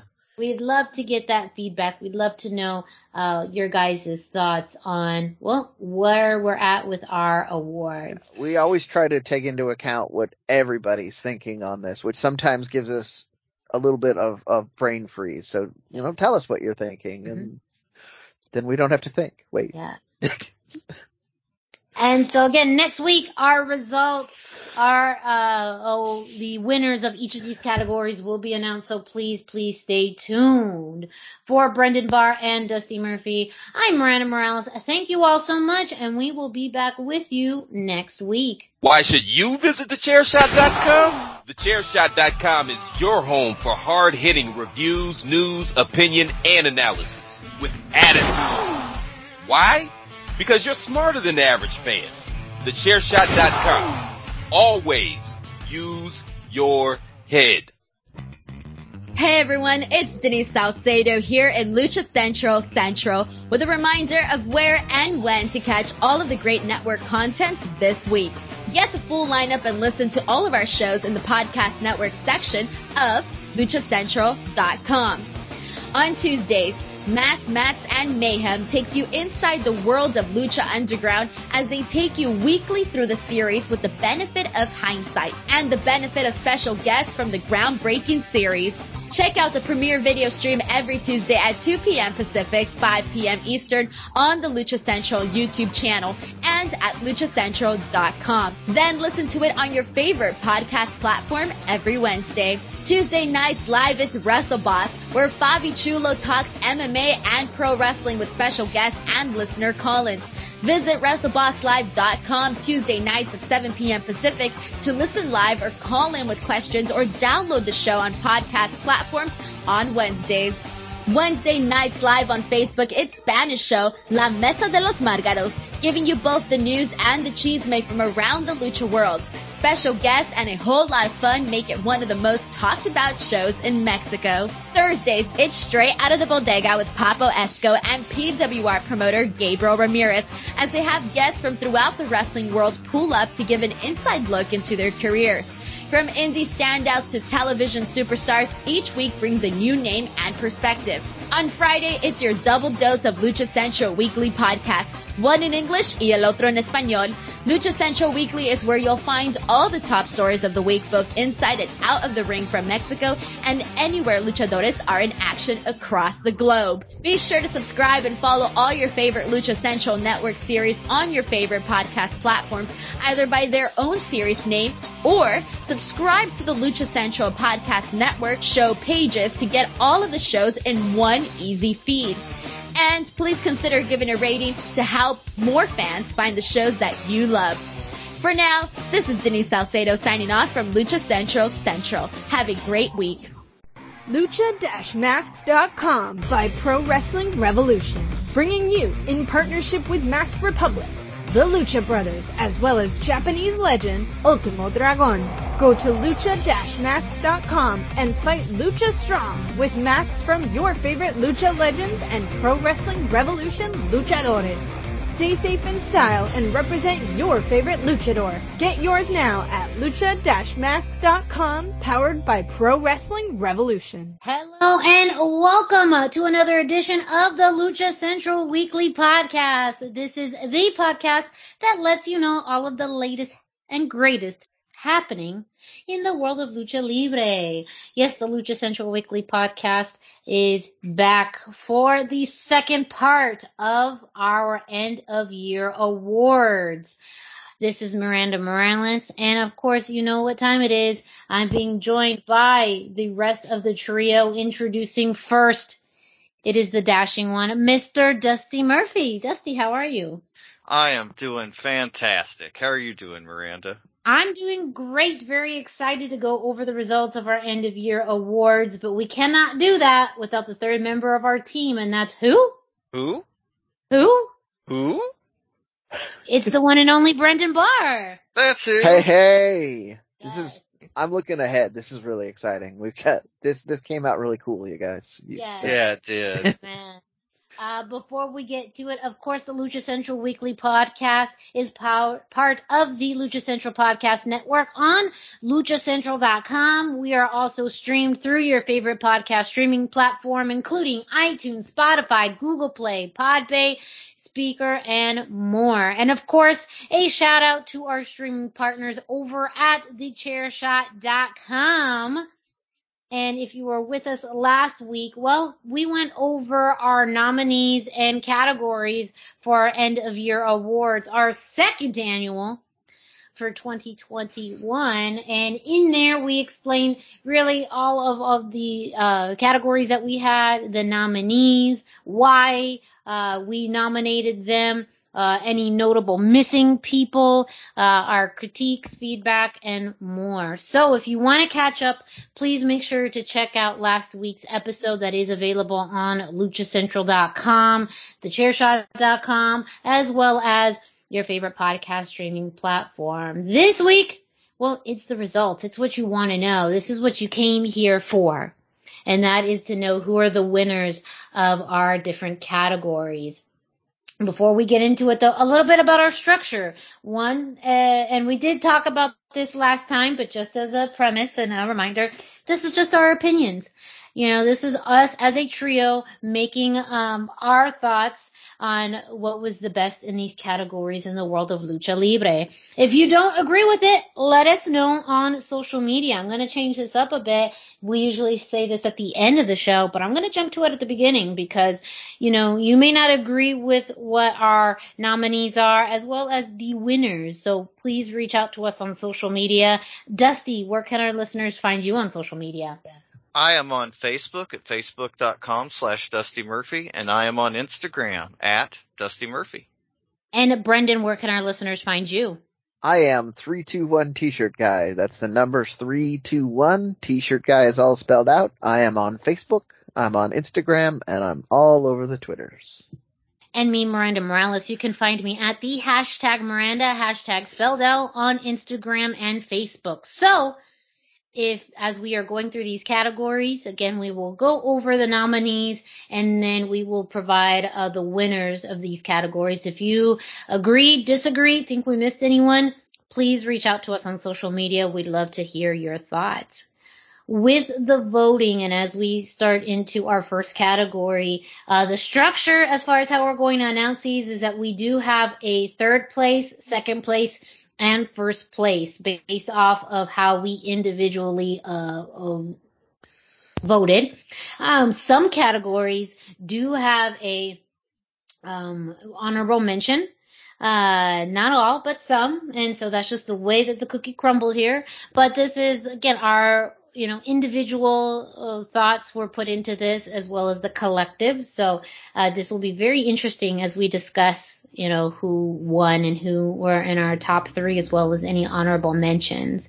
And again, follow along. Make sure you reach out to us on social media about your thoughts on our winners for our end of year awards. So up first, we have our Rising Star of the Year. This is a category dedicated to someone in 2021 who we feel is a rising star, someone that we hope to see more of in the next year, someone who we believe had such a phenomenal year of talent that it's noted, uh, it makes them a noteworthy individual to have, uh, is, you know, someone to keep your eyes out in the world of lucha libre. Our nominees for this category were Danny Limelight, Aramis, Arez, Mr. Iguana, and Roxy. So, if I'm reading this right, looking at these category color code system, uh, our third place um, runner, our third place person, luchador, um, in this category is Mr. Iguana, who again, this is our first two-time person in this category, um, and someone we've noted as having a phenomenal year within um, the the independent scene, making a big splash here in the U.S. Our second, our runner-up, second place winner in this category is Ring of Honor World Women's Champion Roxy. And your number one, the rising star of 2021 is Danny Limelight. So guys, I want to get your thoughts on this. Uh, I'm going to start off with Dusty. Um, how did you think, you know, things fell through in this category? Mr. Iguana number three, Roxy number two, and uh, Danny Limelight number one. Honestly, this was the way I kind of expected it to shake out. Uh, Danny Limelight just had such a phenomenal year that Yes. you could, nobody else can touch it. I mean, his year was beyond. At Roxy, I mean, she really did have the second best year out of everybody, you know, compared to, I mean, next to Danny Limelight, second best. And then I think Mr. Iguana, truly, you know, number three, he did not have the TV exposure and the, you know, more major exposure that they had that would have vaulted him into a higher position. But for what he had, he made the best, you know, I mean, like he made the best of everything, made the most recognition out of what he had. And so on an indie level, he did better than anybody else. I think that's kind of the perfect lineup for it. What did you think, Brendan? I mean, you know, you, you could quibble over Danny Limelight and Roxy, but we all kind of knew that it was going to be the the three we got. As much as uh, Yeah. Ara- Aramis and Arez are fantastic nominees, and and uh, they just did not have any have the momentum compared to the to the other three. So uh, Yeah. And I think with the big difference with, with Roxy and Danny Limelight championships, where I Mhm. think the one of the deciding factors is both became champions uh, in their respective promotions. Um, I do think maybe Danny was just more of a broader reach and spectrum um, with you know his work in AEW, the transition to MLW, um, being really all over the place. I think that that uh, visibility helped a little bit more. Where Roxy, you know, her big, uh, sh- she was really all over the independents, but her growth was really just within um, Ring of Honor in a very notable area of the women's division, which is something that you know Ring of Honor relaunched and rebranded this year. So I think that what made them outstanding and what I think helped them in that category was becoming champions uh, this year. Definitely. I mean, we talked about that with the nomination. Like Roxy had more tangible momentum as a result of getting that that championship. Uh, I mean, she's going to be doing a title versus title match in theory with Deonna Purrazzo. So, like, you know, that's that that's momentum that is is uh, visible and and notable. And it uh, it- it's, it's important to note that it, a lot of the time championships being put on someone is a sign of the company believing in that person. Yeah. So that's, it's, you know, or, sorry, that's, if that's pulling back the curtain too much for some listeners, I'm sorry, but, uh, that's, uh, No, but know, I do, yeah, I do think that's just an honest statement about any time a championship is, uh, you know, is won, um, in any area. It is the belief that a company believes in someone to even put them in a position to compete for a championship. yes, So absolutely. Very, very true. So congratulations to Danny Limelight for winning our Rising Star of the Year. Uh, you know, he may, he may have been on the independent scene for some time. Uh, not that long. If you actually listen to our, uh, interview with Danny Limelight that is available now on luchacentral.com and all major podcast streaming floor, forms, you could, uh, easily look us up on Spotify at Lucha Central, uh, podcast network and find that he talks about his experience and rise coming into professional wrestling um, and really being able to go full time as of this year. So I think that also was a difference maker um, for him Yep. is being able to transition full time into wrestling. But um, great categories. I do think we're going to be talking more about Aramis and Arez in 2022 as we've heard about uh, Lucha Underground, or not Lucha Azteca Underground now having their own standalone show with MLW and them being part of already some initial storyline with uh, Cesar Duran uh, and uh, them constantly having consistently good matches in MLW. I feel like we'll talk uh, about them again in 2022. Um, but again, the uh, category lineup or the winners for our Rising Star of the Year. Third place, Mr. Iguana. Second place, Roxy. And first place, Danny Limelight. Brendan, go ahead and take it away with our next category. Oh, well, as we talked about, the next one is Trio of the Year, and, uh, we had five solid nominees. We had NGD, Nueva Generación Dinamita, La Empresa, Legado del Fantasma, Poder del Norte, and The Infernals. Uh, this one did have an honorable mention. Uh, Poder del Norte did get the honorable mention on here. Uh, then our third place winner was Legado del Fantasma. And so, so here's the story. Everybody that heard our arguing about it kind of could figure that they, it was going to come down to NGD or La Empresa. So, uh, we're going to just, I'm just going to set the stage here. And so our first place winner is La Empresa, leaving NGD in second place. Uh, I don't know. How do you guys feel how this one sh- shook up? I, I agree with what you said. I think between NGD and La Empresa, that one, you know, those were our top two trios um, yeah. that we talked about. Very similar, mm-hmm. I think, with their presence and um, just how how kind of unconventional they are as a trio, um, but how well it works. And I think the crossover appeal was what made them stand out the most compared to the other trios. I am a little imp- surprised that Legado got as many votes from what we were talking about that, you know, really they were nominated by purely surviving you know, NXT in 2021. Um, but I am glad that they got this recognition, um, because they are truly one of the only trios in all of WWE. And to have that and have that presence in such a big market, um, is, you know, it's a noteworthy thing. And I'm glad that they, we recognize that. For me, the thing that made La Empresa number one in this voting and in the year was that they are three guys, like Nuevo Generacion Dinamita. That's a trio. They are a team.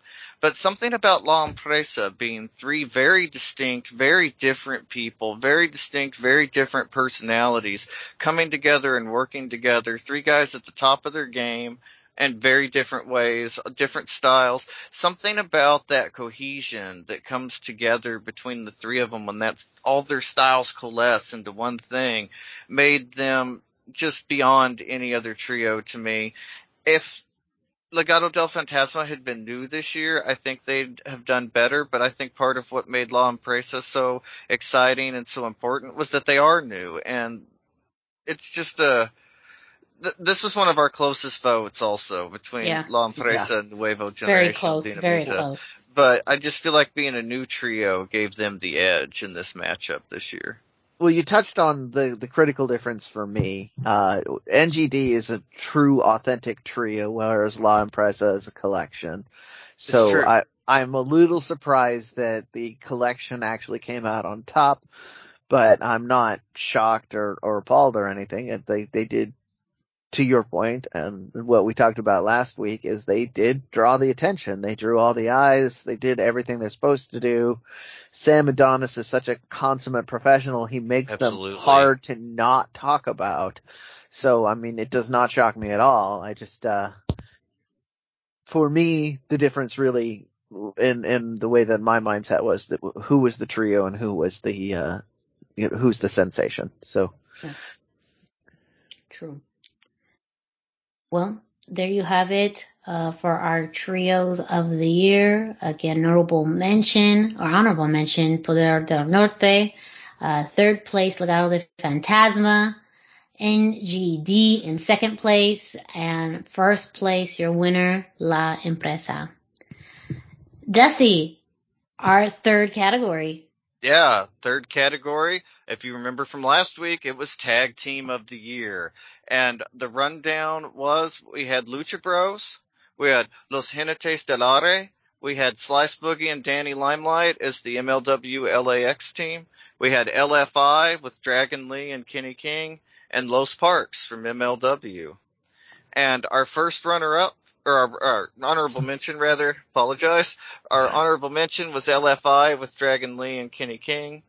Third place was Los Jinetes del Aire Second place was Slice Boogie and Danny Limelight. And first place this year was Pentagon and Phoenix, the Lucha Bros. I, I have to, I mean, like, I, I feel like we all knew that the Lucha Bros were going to be number one this year. They had such a big year.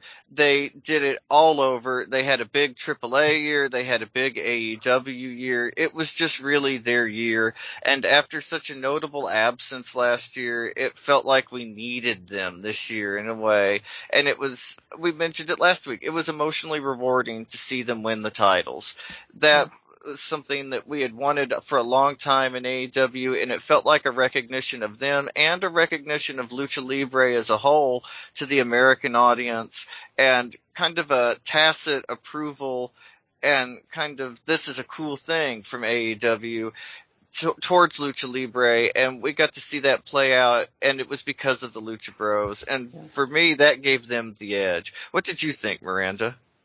Yeah, it's hard to argue against that. If you listen to last week's episode regarding our candidates for match of the year, they're there a few times uh, because it really felt like everything came together for them this year, and they were really just outstanding as a tag team in both AEW and in AAA.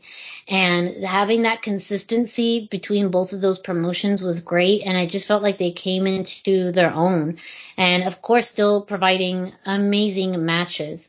Um, and being in a storylines that you could be invested in. Um, the fact that they seem to be the antidote for what uh, the Young Bucks brought and how annoying they were too.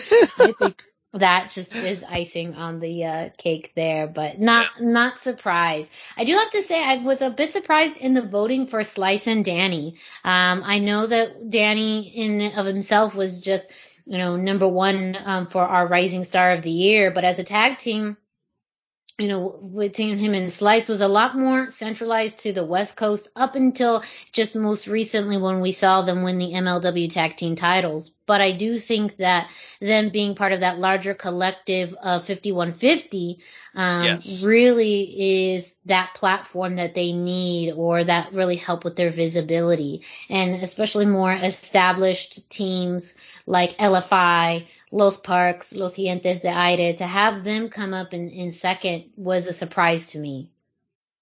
Um, I feel like we're we're to a couple of things on this. One is the consistency. We we uh Danny was the rising star, so he's already in our our our mind. But we all, without going into too much detail, we all agreed that they were that that was a team that was was worth voting on. Yeah. And, and, uh, yes. that's kind of how that happened is we all said, yes, this is a team that's worth, is noteworthy this year. Um, whether it's based on, you know, Danny or the titles or the fact that Konnan is putting them over right. on, uh, you know, let's, we can't undersell that. Konnan is yeah, talking Konnan about them too. Their, yeah, mm-hmm. being their mouthpiece and kind of leader, like, that's a yeah. big deal. And for Konnan to kind of, if you go back to our interview with with Danny Rivera, he mentions that part of what they the reason he signed with MLW instead of AEW is they said our plan is to reform LAX. We're going to put you with Konnan and you're going to be our singles guy of the faction. I mean, that is so cool. And the fact that he yeah. gets all of that makes him important and it makes the tag team feel mm-hmm. more mm important because yeah. Danny is an important guy. Yeah. And even again too, just having that visibility for Slice. You know, we haven't talked a lot Absolutely. about him, but yeah, him, he's him, amazing too. Yeah, yeah. him and and Slice both featured on New Japan. Um, Slice is much more of the bigger guy, uh, and so he's more of that powerhouse of the entire stable. Um, and I think having that balance as a tag team, they work super well together. As I mentioned, uh, are you the United uh, Wrestling Network Tag Team Champions? So if you see United Wrestling Network like Championship Wrestling from Hollywood, I know that expanded to uh, to Atlanta. I know that is expanding out, and they are working more as a tag team. Uh, yeah. PCW Ultra is also, I mean, um, pretty notable uh, They're a faction over yeah. there because they've yeah. added other West Coast Puerto Ricans to be a faction in PCW. So, well, yeah, they they they're with Papo, you know, and that's yeah. also the beautiful thing too, the fact that they are kind of interwoven between their own group um, with Papo, with Ruby Raze, with 5150. They're, they're a tag team. Danny's his own thing. Slice is his own guy too. So the fact that that's very interwoven and very seamless, that depending on where they are, they can be together, but they can compete independently. That's kind of the beauty of this as well and Yep. why, um, and it's almost very similar to Los Jinetes de Aire, where individually they are strong, but together they are, you know, fantastic. Yeah. And so there's very similar shades that I see of them with Los Jinetes de Aire. Mm, I agree. I agree. Uh, and that's the one that surprised me is that they actually came out just a little ahead in the voting of, of Los. Uh, Yeah. and it's, uh, you know, I was, I, I was shocked not uh, for a second, but not that surprised because like we talked about, they had the momentum, but you're right. They're both very similar teams and, and, uh, they're both very similar factions where they're, they're both, we're kind of just waiting for them to explode. So just a little bit of momentum. I think Konnan and some, some gold gives them at the end of the year gives them momentum going into next year as opposed to, uh, the, their, the Los Jinetes match was at the beginning of the year and a lot of the, the excitement other than Vic Right. about them was more towards the beginning of the year. So Well, and I feel like that kind of affects their going into the futures because he's obviously going to be focusing on the singles thing right now and won't be working with. I, I don't know. Los Stellare, probably as much at why. least. Yeah, very Yeah. Mega champion. Why would he? Yeah, care about exactly. Yeah. So it, yeah, I mean that that affects things too. I mean, I feel like he, not that he was the sole excitement from that, but I feel like a lot of their popularity carried over from mm-hmm. Vikingo, and just without his je ne sais quoi in the blend, it's not quite the same. And so I think that definitely gives Slice and Danny the edge there. Very true. Well, there you have it for our tag team of the year. Again, honorable mention goes to LFI, Dragon Lee, and Kenny King. In third place, Los Jinetes de Aire. Second place, Slice Boogie and Danny Limelight. And first place, your winners of this category, the Lucha Bros. Well, you know, we are very proud to be part of the Lucha Central podcast network where you can find this show and others like our sister show, the Lucha Central Weekly Podcast Spanish edition on the network. But, you know, at luchacentral.com. But you know what? There's a so, so much more that you can find on luchacentral.com. Brendan, can you let our listeners know what else they can find? Well, I can do that, and I absolutely can do that. There's another thing that we were talking about doing. Is this the time that I should do that, or should I just go read the thing and then we can do that other thing in a second? Well, yeah, well, let's do this thing first and the other thing second. Okay. Uh, Okay. let's do So this. many things to do, you guys. so if you're listening to this, including all of our show planning in the middle of the show, uh, and you haven't visited Lucha F it, we'll do it Central.com, live. It's time to do it. LuchaCentral.com is your online home for Lucha Libre where you can get all of the top news in English and in Spanish. Find the best curated video content and original content not seen anywhere else. Find when Lucha Libre events would be happening in your area. Find photo galleries from top photographers covering Lucha Libre around the world. A place to have your voices heard from weekly polls to annual awards, seen and read by top executives in all of the major Lucha Libre promotions across the globe. And guess what, folks? It's still free. LuchaCentral.com, your centralized place for all things Lucha Libre. Before we do that other thing, I do want to plug, as we talked about last time, uh, Expo Lucha coming up, uh, June 11th and 12th in Philadelphia, Pennsylvania. Right now, they have, uh, ticket bundles that are only $60. So two days of Expo, uh, essentially that's only $30 plus, uh, per day. Um, and again, you have live shows, you get art exhibits, you have uh, panels, you'll have so much happening at Expo Lucha this year. As we teased in the last show, Expo Lucha could be a game changer in the way that we do these awards next year. Um, we may get some amazing matches. Uh, we may get some uh, top contenders for categories just by simply the events that are going to happen at Expo Lucha. So make sure to visit expolucha.com You can also follow Expo Lucha on social media, Expo Lucha Live on Instagram, and you can find information on tickets as well as match and talent announcements already announced for Expo Lucha. Laredo Kid versus Dragon Lee. Something that I certainly would imagine we're going to talk about. You Yeah. guys Uh, are, who year. have both been nominated in this very show, so Yes. yeah. Uh, also, we have a tag team match, Damian 666 and Black Taurus versus Psicosis and a luchador sorpresa, surprise luchador that will be, uh, part of that if you, It's totally not Vikingo.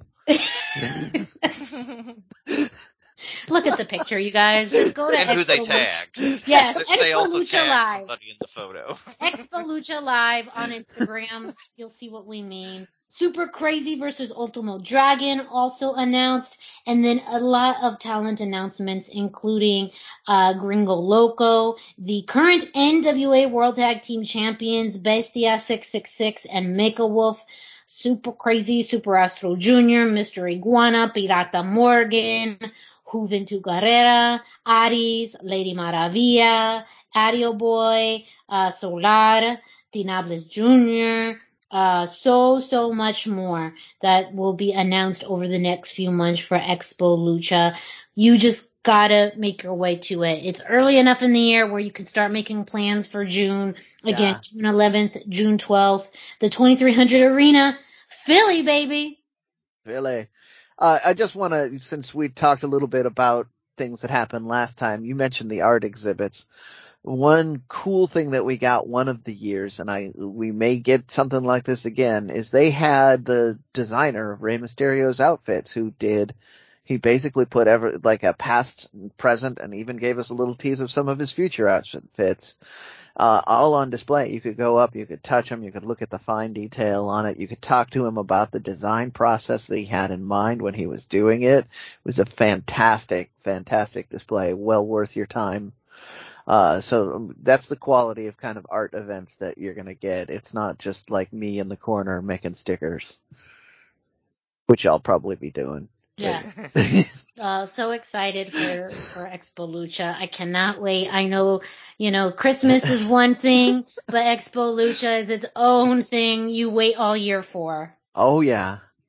Yeah. Yes. So, Brendan, in the spirit of having fun and something that we talked about last episode, we did have a new category introduced for this year's awards, one that you had a very big hand in introducing. So please, let we would love to uh, add it in this part of the show, our Yeah. new category for this year and the winner of the category.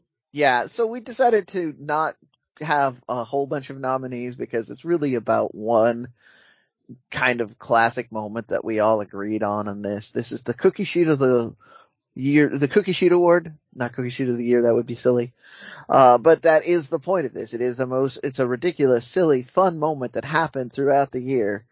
And we had two really strong ones, so I'm just gonna go ahead and, and mention them both because, uh, they're they they're both kind of they're both super appropriate and they're both kind of related to each other. Uh, in, in that they're both WWE not knowing what to do with luchadors. Uh, Sorpresa! so one is Drew Gulak uh, losing a match and getting a rose in his his backside from uh, the uh, the Lothario. Uh, what is his WWE name? I Angel forgot. Garza. It's I think Angel he's just Garza. Angel now. Yeah. Not just Angel, yes. yeah. Yeah. He's, he's always Garza Jr. to me. You're right. I, I started to say Garza Jr. and I was like, oh wait, no, he's it's WWE. Yeah. Uh, and then uh, the other one was John Morrison being eaten by zombies. And like, like I did. I, both of these. For a things- second, you were like, "Wait, did they do this in Lucha Underground? Is this a Lucha Underground story Right. that they just like didn't?" oh, Actually, think it would have been cool to be in Lucha Underground story. it would have it would have been a lot less cringy if it was a Lucha Underground story. That's They ate the Miz too, so Johnny Drip Drip, America's most want, mo, moist wanted, only served to whet their appetite. Oh my god. You've been sitting on that one, haven't you? I have. I thought of it when we were talking about this earlier, and I was like, mm, I'm going to pull that out. so good. Oh, so there it is. The, and this moment of us just generally laughing is what this award is all about. It's just a ridiculous and fun moment that'll happen in Lucha Libre. Uh, if you out there are listening and you, you think you see one during the course of the year, just fire it away at us because, you know, we love these things. Even if we don't mention it on the show, we're going to watch it and we're going to giggle, I guarantee. Yeah. I love kno- the fun ones. Yes. And, uh, well, we'll just see what happens when uh, we do this category next year. I'm gonna go on out, out on a limb and say it's probably a WWE moment again, but you know. Well, let us know too your guys' thoughts on the Cookie Shoot Award. Is there something that we missed? Is there an event that you think we should have nominated or discuss more?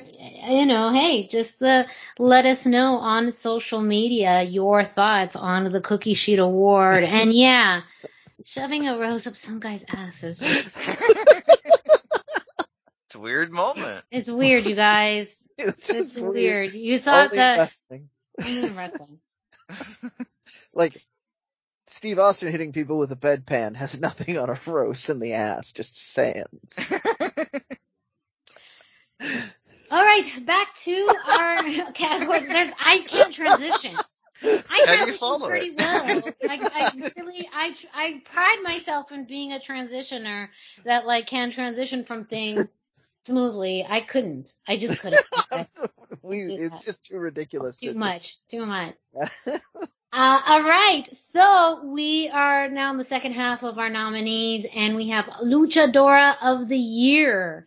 In this category, nominated was Raquel Gonzalez from NXT, uh, Miranda Alizé from Ring of Honor, and across the Independents, Thunder Rosa, AEW, Mission Pro Wrestling, and La Mera Mera, they're really all of the Independents, uh, Baronessa, and Ring of Honor World Women's Women's World Champion Roxy. So our honorable mention for this category was Baronessa. Third place we had Roxy. Second place Raquel Gonzalez. And first place Thunder Rosa. And I think as we've talked about these categories, you know, not super surprising with how uh, the voting played out on this, but I want to get your guys' thoughts before jumping in. Uh, Dusty, Brendan, is this what you thought we were going to get for Luchadora of the Year? I, I, pretty much, yeah. yeah, I pretty much expected Thunder Rosa. I mean, she's to the point that was made last week was she's not really luchador of the year. She's kind of wrestler of the year. She's Yeah. the most Right. visible face in, in wrestling right now. I mean, she's just all over the place. Um, yeah, it was, uh, that was not that big of a surprise to me. It, I am, uh, despite the fact that we talked more about Baronessa in the, in last week's episode than any of the other women, but, uh, which I think is how she got into that honorable mention. I'm not thinking somebody talked themselves into, uh, some voting there. And that's very, Yeah. and again, that's very fair as well. Uh, again, someone who's making, you know, really initiating her U.S. presence, um, and someone who in the ring is really talented. Um, I saw it firsthand myself and, uh, just her look as well. Um, someone that I think too, really outside of Miranda Alizé, the only masked luchadora on this list. Um, and that too, I think lends itself to, um, you know, um, to, to something that's very unique. Um, I know too, I guess we, we kind of talked, mm, not necessarily talked a lot about this, but you know, as far as people that we didn't see on this list is, you know, a lot of the luchadoras from AAA. Um, and I think that was just something that, you know, based off of having more trios matches and not having a lot of singles matches on here Mhm. was something that, you know, Oh, yeah. Also mean- notably missing the CMLL women who uh, just a lot of the time they weren't doing matches in the Mhm. early part of this year and then they finally started doing some tournaments. But, uh, nobody really stands out, uh, except for sometimes Dalys stands out in that she does, it's obvious she didn't, doesn't really want to lose even when she has to. So, um, it's hard, it was, it's hard to put a nom- Yeah. nominee uh, out there like that. They Yeah. all had solid years, but they all had very steady years. Yeah, another name too that we again this is more of a recent development and tied to Roxy is Deonna Purrazzo. She is the AAA Reina de Reinas champion, but has not defended the title yet. Um, so that too is something that even though she is ranked one of the, you know, in one of the, the world's best, you know, wrestlers, period, you know, but also just her, her presence, um, in, in women's wrestling was someone that until I think we see more of her in, uh, AAA, you know, was kind of left out of this category. But Thunder Rosa, I completely uh, agree with that. She still continued when you, I think for Thunder Rosa is how does she beat what she was able to do last year? And I think it was continuing that plus more. Um, and I think that that is really why she stood out as number one this year. A close second, you know, um, was Raquel Gonzalez who really reached the pinnacle of, of her career, both by um, winning the, the inaugural Dusty uh, Tag Team uh, Cup on the women's side, becoming NXT Tag Team, tag team Women's Tag Team titles uh, champions for even just you know a night, and then ultimately her her rise to become NXT Women's Champion. I think all of that within the NXT system is so notable uh, for for her, and of course Roxy, as we talked about last show. I mean, becoming the youngest, you know. ROH Women's Champion at 19, having a whole career ahead of her and already reaching such a high achievement, being a constant presence uh, throughout the independent scene, defending that belt uh, across independent promotions, and that may be the one thing that helps keep the name of Ring of Honor afloat really over you know the next few months as we will see her um all you know continuing her work throughout the independent scene and a possibly looming champ you know uh person woman takes all match between her and Deonna Purrazzo. So you know will they won't they type of thing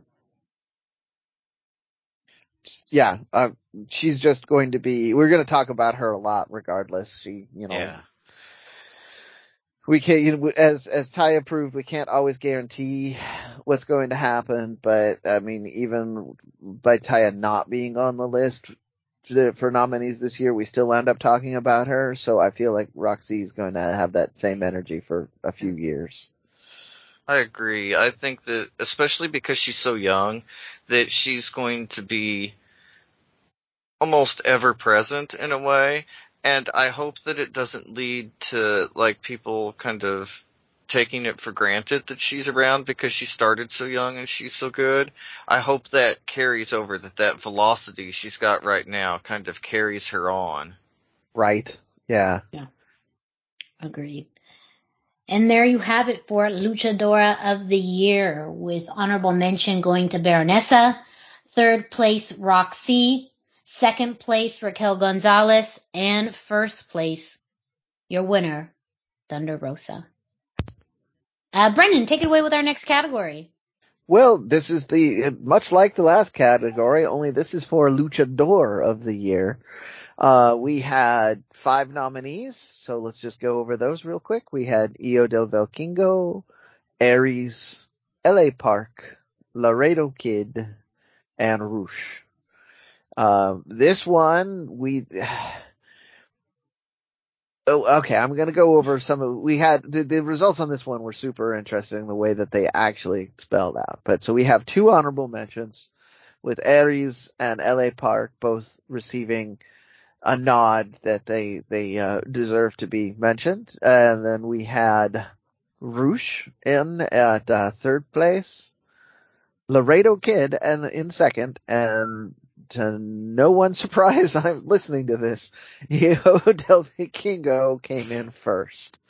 And really, I feel like, uh, so first off, we, without going into too much detail, we have a way of tabulating the, the votes and everyone that voted on this agreed that Hijo del Vikingo was Luchador of the Year. There was no questioning he was the top voter by any means.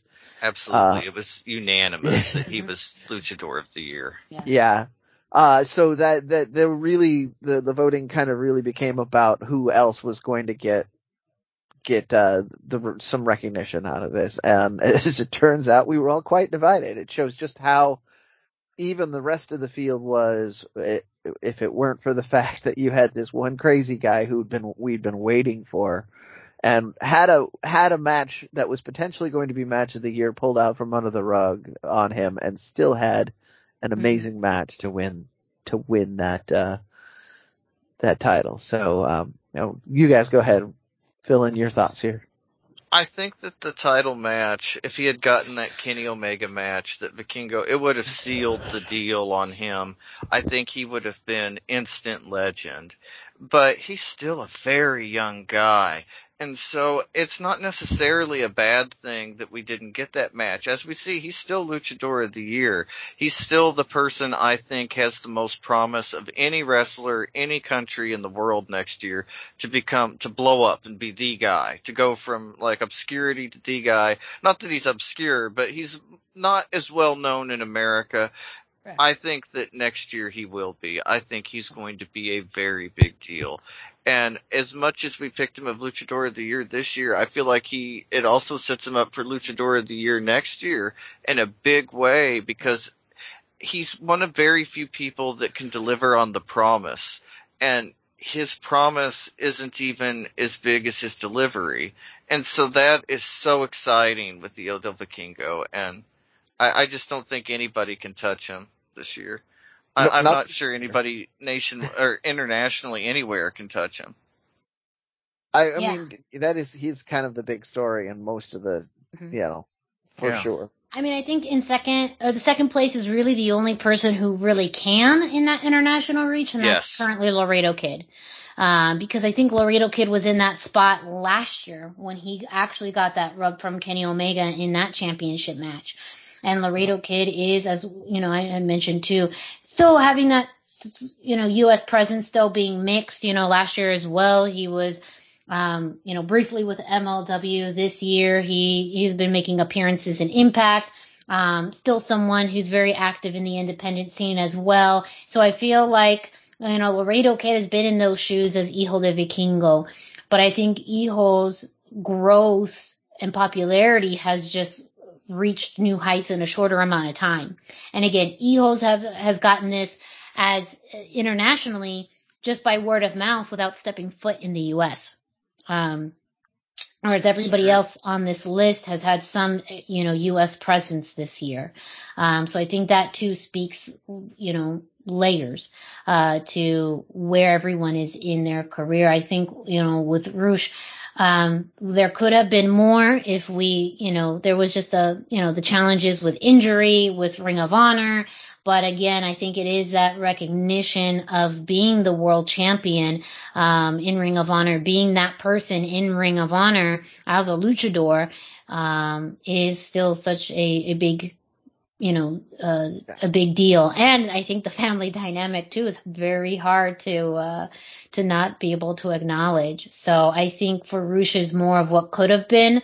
Um, yeah. and, and, and again, it's not necessarily sad, but I think it's just more that, you know, it could have, it could have been a different story for Rush, um, in this category, but I don't know if he would have been able to be Hijo.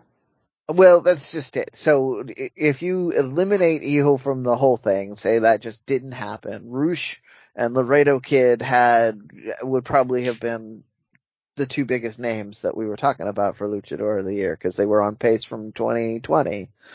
But, um, you know, some, that's, that's why they have to, to play the games in sports because just cause, you know, it's predicted, you can predict pretty accurately doesn't mean that you can get it right all the time. And We, uh, but on the other side of that, we knew Hijo was big and we knew he was going to be big at some point. It was a question of when, not if. So Yes, here we go. hundred percent.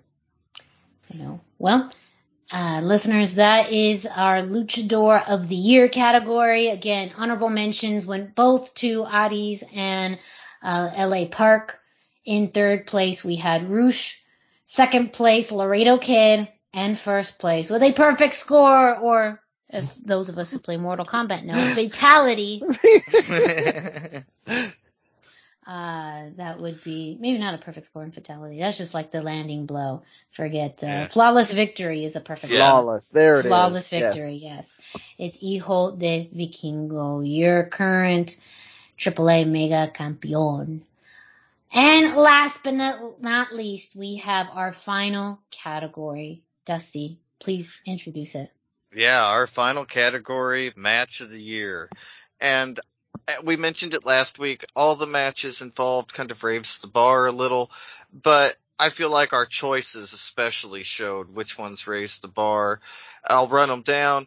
Uh, the choices for this year, the the contenders were Lucha Bros versus Los Jinetes del Aire from AAA Heroes Inmortales, Rok-C versus Miranda Alizé from Death Before Dishonor, Ring of Honor. Um, Balor versus Karrion Cross 2 from WWE's NXT Weekly Show. Young Bucks versus Lucha Bros from AEW All Out 2021. And Britt Baker versus Thunder Rosa Lights Out match AEW St. Patrick's Day Slam. And our third place, we actually had a tie for third place between Rok-C and Miranda Alizé from Death, Be- Alizé, sorry, from Death Before Dishonor, and the Lucha Bros versus Los Jinetes del Aire from Heroes Inmortales, tied for third. Second place was Young Bucks versus Lucha Bros from All Out, and our first place was Britt Baker versus Thunder Rosa in the Lights Out match from AEW St. Patrick's Day Slam. I feel like that after the conversation we had last week, it was kind of obvious that the number one match had to be Britt Baker versus Thunder Rosa. In terms of impact worldwide, in terms of changing the game, in terms of cementing somebody as a top caliber talent, this match did so much for both Britt Baker and Thunder Rosa. They were names and they were obviously like highlights in women's wrestling, but this match made them both certified stars. Like especially Britt Baker. Thunder Rosa was already kind of made. She was NWA Women's Champion. She was legitimate, but this match legitimized Britt Baker and it you know, really made them both stars. It changed the game for what women on TV especially can do in America. It was just so unique and so different and had so much emotion. And this was the match we, we touched on it where Thunder Rosa said, I don't want to be women's wrestler of the year. I want to be wrestler of the year. And this match did that. She won the feud, won the match. It did so much for her, even though it was an unsanctioned match and she didn't become, you know, world champion. I, I don't know that anybody needed her to become world champion. It did more for her to win this feud than I think the championship mm-hmm. would have at that time. Just True. because the eyes that were on it. At one time, I don't know if it's still the case, this was the most watched TV match in AEW history. And, and you can see why when you go back and watch it. It is intense. They, they pull everything out that they've got. But as much as we had, we mentioned this with a few other matches. This was the rare intersection where we had story in the ring versus story in the build. Like it was just everything fired on all cylinders and these two women were what made it work. It was obviously match of the year, luchador of the year, honestly Thunder Rosa wrestler of the year. Like it just, it, but it all ties to this match. Like this was really her pinnacle for the year and it's crazy how quickly she did that. Just fantastic. Young Bucks versus Lucha Bros, as we mentioned from AEW All Out. They got two highlights this year. Big year for AEW with the Lucha and just the, fact that they're willing to highlight luchadors and luchadoras and highlight that lucha style, whereas it feels like WWE tries to squelch it and hide it under a blanket. It's just so much going on. So excited. What What do you think, Brendan? What are, What are your opinions on some of these matches? Well, I mean, I agree. We all kind of got the sense coming out of that conversation that uh, Baker Thunder Rosa was probably going to win. I am a little, um, well, I'm not angry. I'm just disappointed that the Young Bucks got second place on.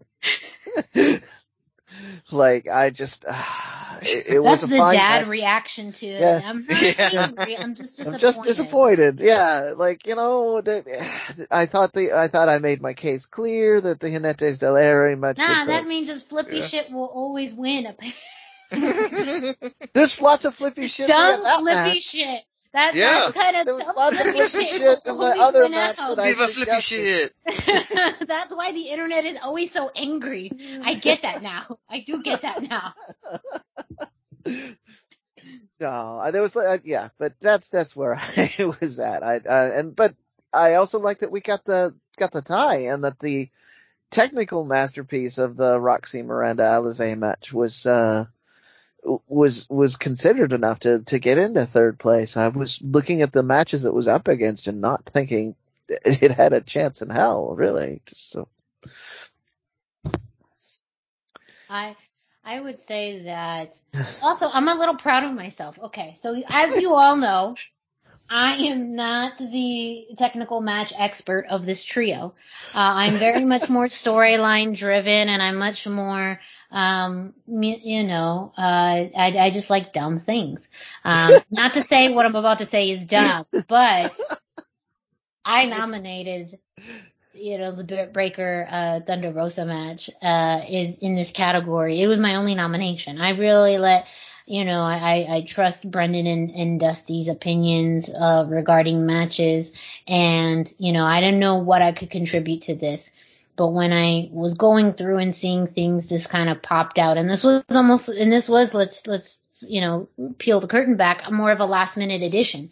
We had some of these other matches listed prior to this one. So I think it does, uh, the recency bias does come into play when it comes to, uh, things like this, where the more recent matches are the Mhm. ones that you tend to think about first. This one being all the way back in the spring was one where we had to do a double take.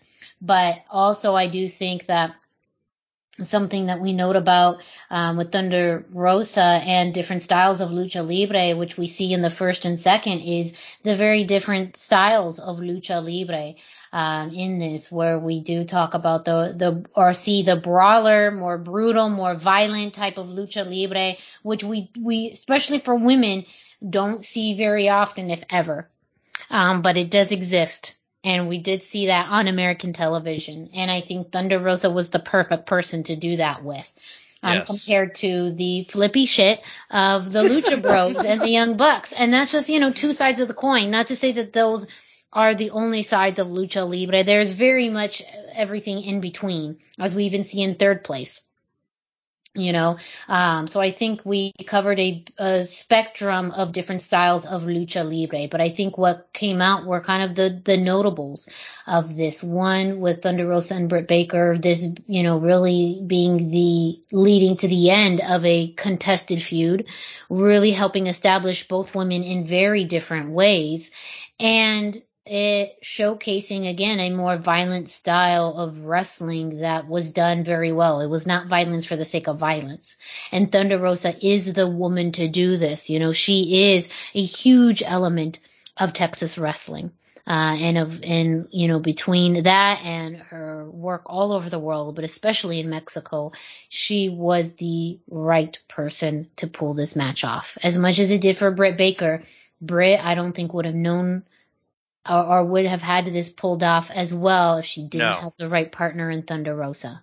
It wouldn't have been half as good. It- Yes. it's With all anybody else, it wouldn't have been half as good. Yes, yes, it would have been a lot messier, not in the blood and guts type of way, but just in the execution. On the other hand, you have the Lucha Bros and Young Bucks, again, you know, flippy. Everyone has their opinions about it. It's, it's totally fair and justified. Again, as we, as we looked at the other end of the spectrum with Lucha Bros and Jinetes de Aire, which was much more of a well executed match. Again, I think storyline went out and the big gold belts, you know, like I think Yes. the championship aspect of it really played out into the story.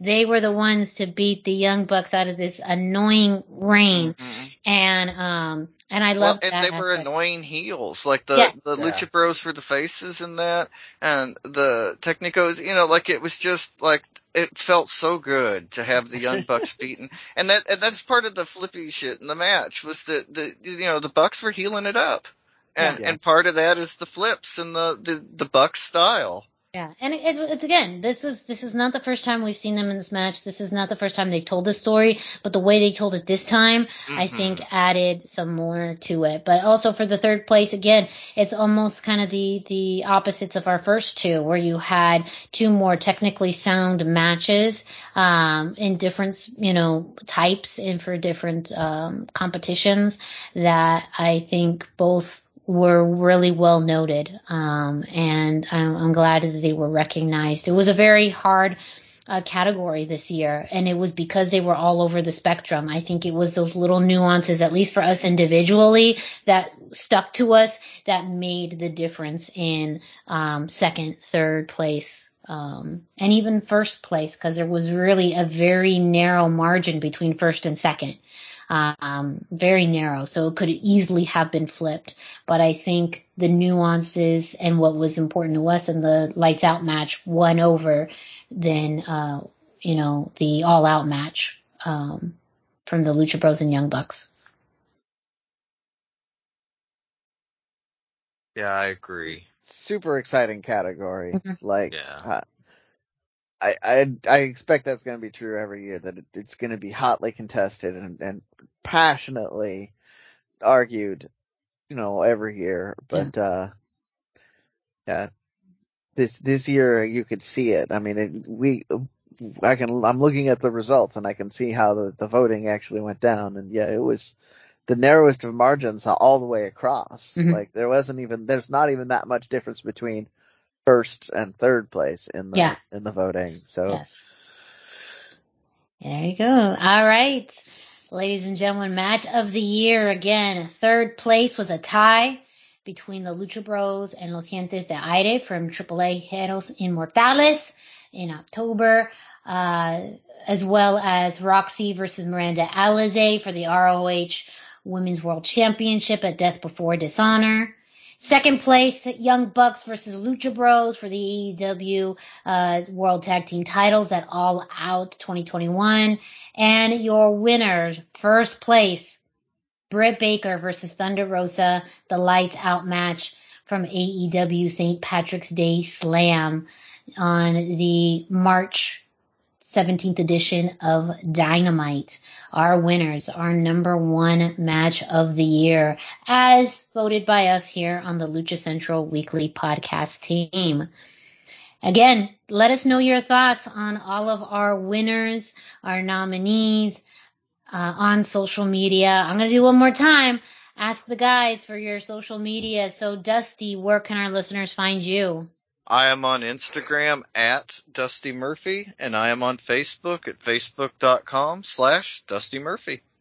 And Brendan, where can our listeners find you? I am 321 t-shirt guy. That's the numbers 321 and t-shirt guy is all spelled out. I am on Facebook. I am on Instagram and I'm all over the Twitters. and me, Miranda Morales. You can find me at the hashtag Miranda, hashtag spelled out on Instagram and Facebook. Also, don't forget to check out luchacentral.com, your centralized place for all things lucha libre. You can follow uh, Lucha Central on social media at Lucha Central com, or I'm sorry, at Lucha Central on Facebook. I believe in uh, Facebook and Instagram and at Lucha Central com on Twitter. Correct. Uh, yes, and uh, make sure to follow Lucha Central, of course, for all of your weekly news and results from the world of pro wrestling. Of course, make sure to follow Lucha Central for news regarding the upcoming Expo Lucha event happening in June. You know, we're going to be talking about it as we get through 2022. And thank you all once again for another year with us here on the Lucha Central Weekly Podcast. I'm going to let each of the guys give their own little thank yous and thoughts of the year. So Dusty, feel free to let our listeners know your thoughts, appreciations, anything uh, regarding this year in the Lucha Central Weekly Podcast. Um, I, I really had a great time doing the podcast with you guys again this year. Enjoyed it last year. It's one of the highlights of my week every week to do the podcast. I love hearing from the fans when they have something to say about the show or when I post some of my masks on Instagram on the stories. I hear from fans once in a while. I, I hope we get more of that fan engagement in 2022. You guys are really the reason why we do this. We don't do it for ourselves so much. And so I would love to have more of that. Uh, you know, tag us and things. The cookie sheet matches, matches you think are match of the year, uh, you know, people you think are luchador of the year. Let us know. You know, maybe we'll try to find some way to incorporate that with the fans next year. So keep us posted. And Brendan, thoughts on 2021? Anything about the show? Anything you'd like to share with our listeners? Well, I'm going to echo Dusty and thank uh, the fans for being fantastic, and and uh, hopefully we continue to have more interaction. I hope to see a whole lot of people that listen to the show at Expo Lucha uh, and other events, but for sure we're all going to be at Expo Lucha, so that's the one I'm going to push. Uh, I also want to thank both of you guys for making this a fun thing to do every week. Um, Yeah. even, you know, it's uh, even the weeks like this where we're doing two or three, it's still a highlight of the week every time.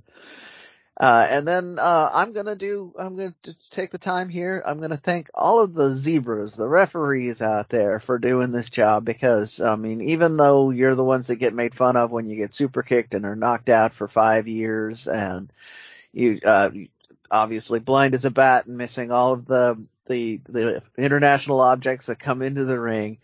You're always there to be part of the show to make everybody look better, make everybody feel better and keep everybody safe. So thank you to you guys too.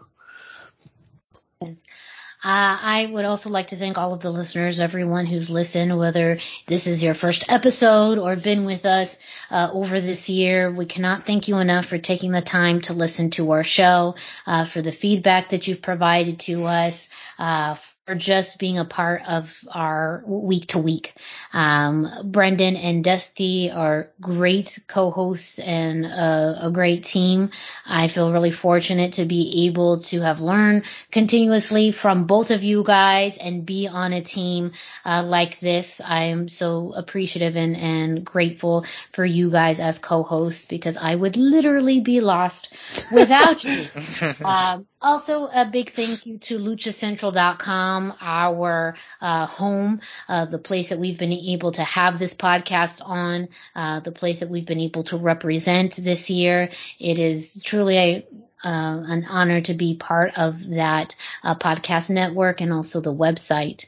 Uh, and also to the boss people, uh, Kevin Kleinrock, uh, and Ruben Zamora from Masked Republic, uh, who help and are kind of co-partners with luchacentral.com and, uh, you know, people who we shout out all the time, but w- this would not be possible without both of you.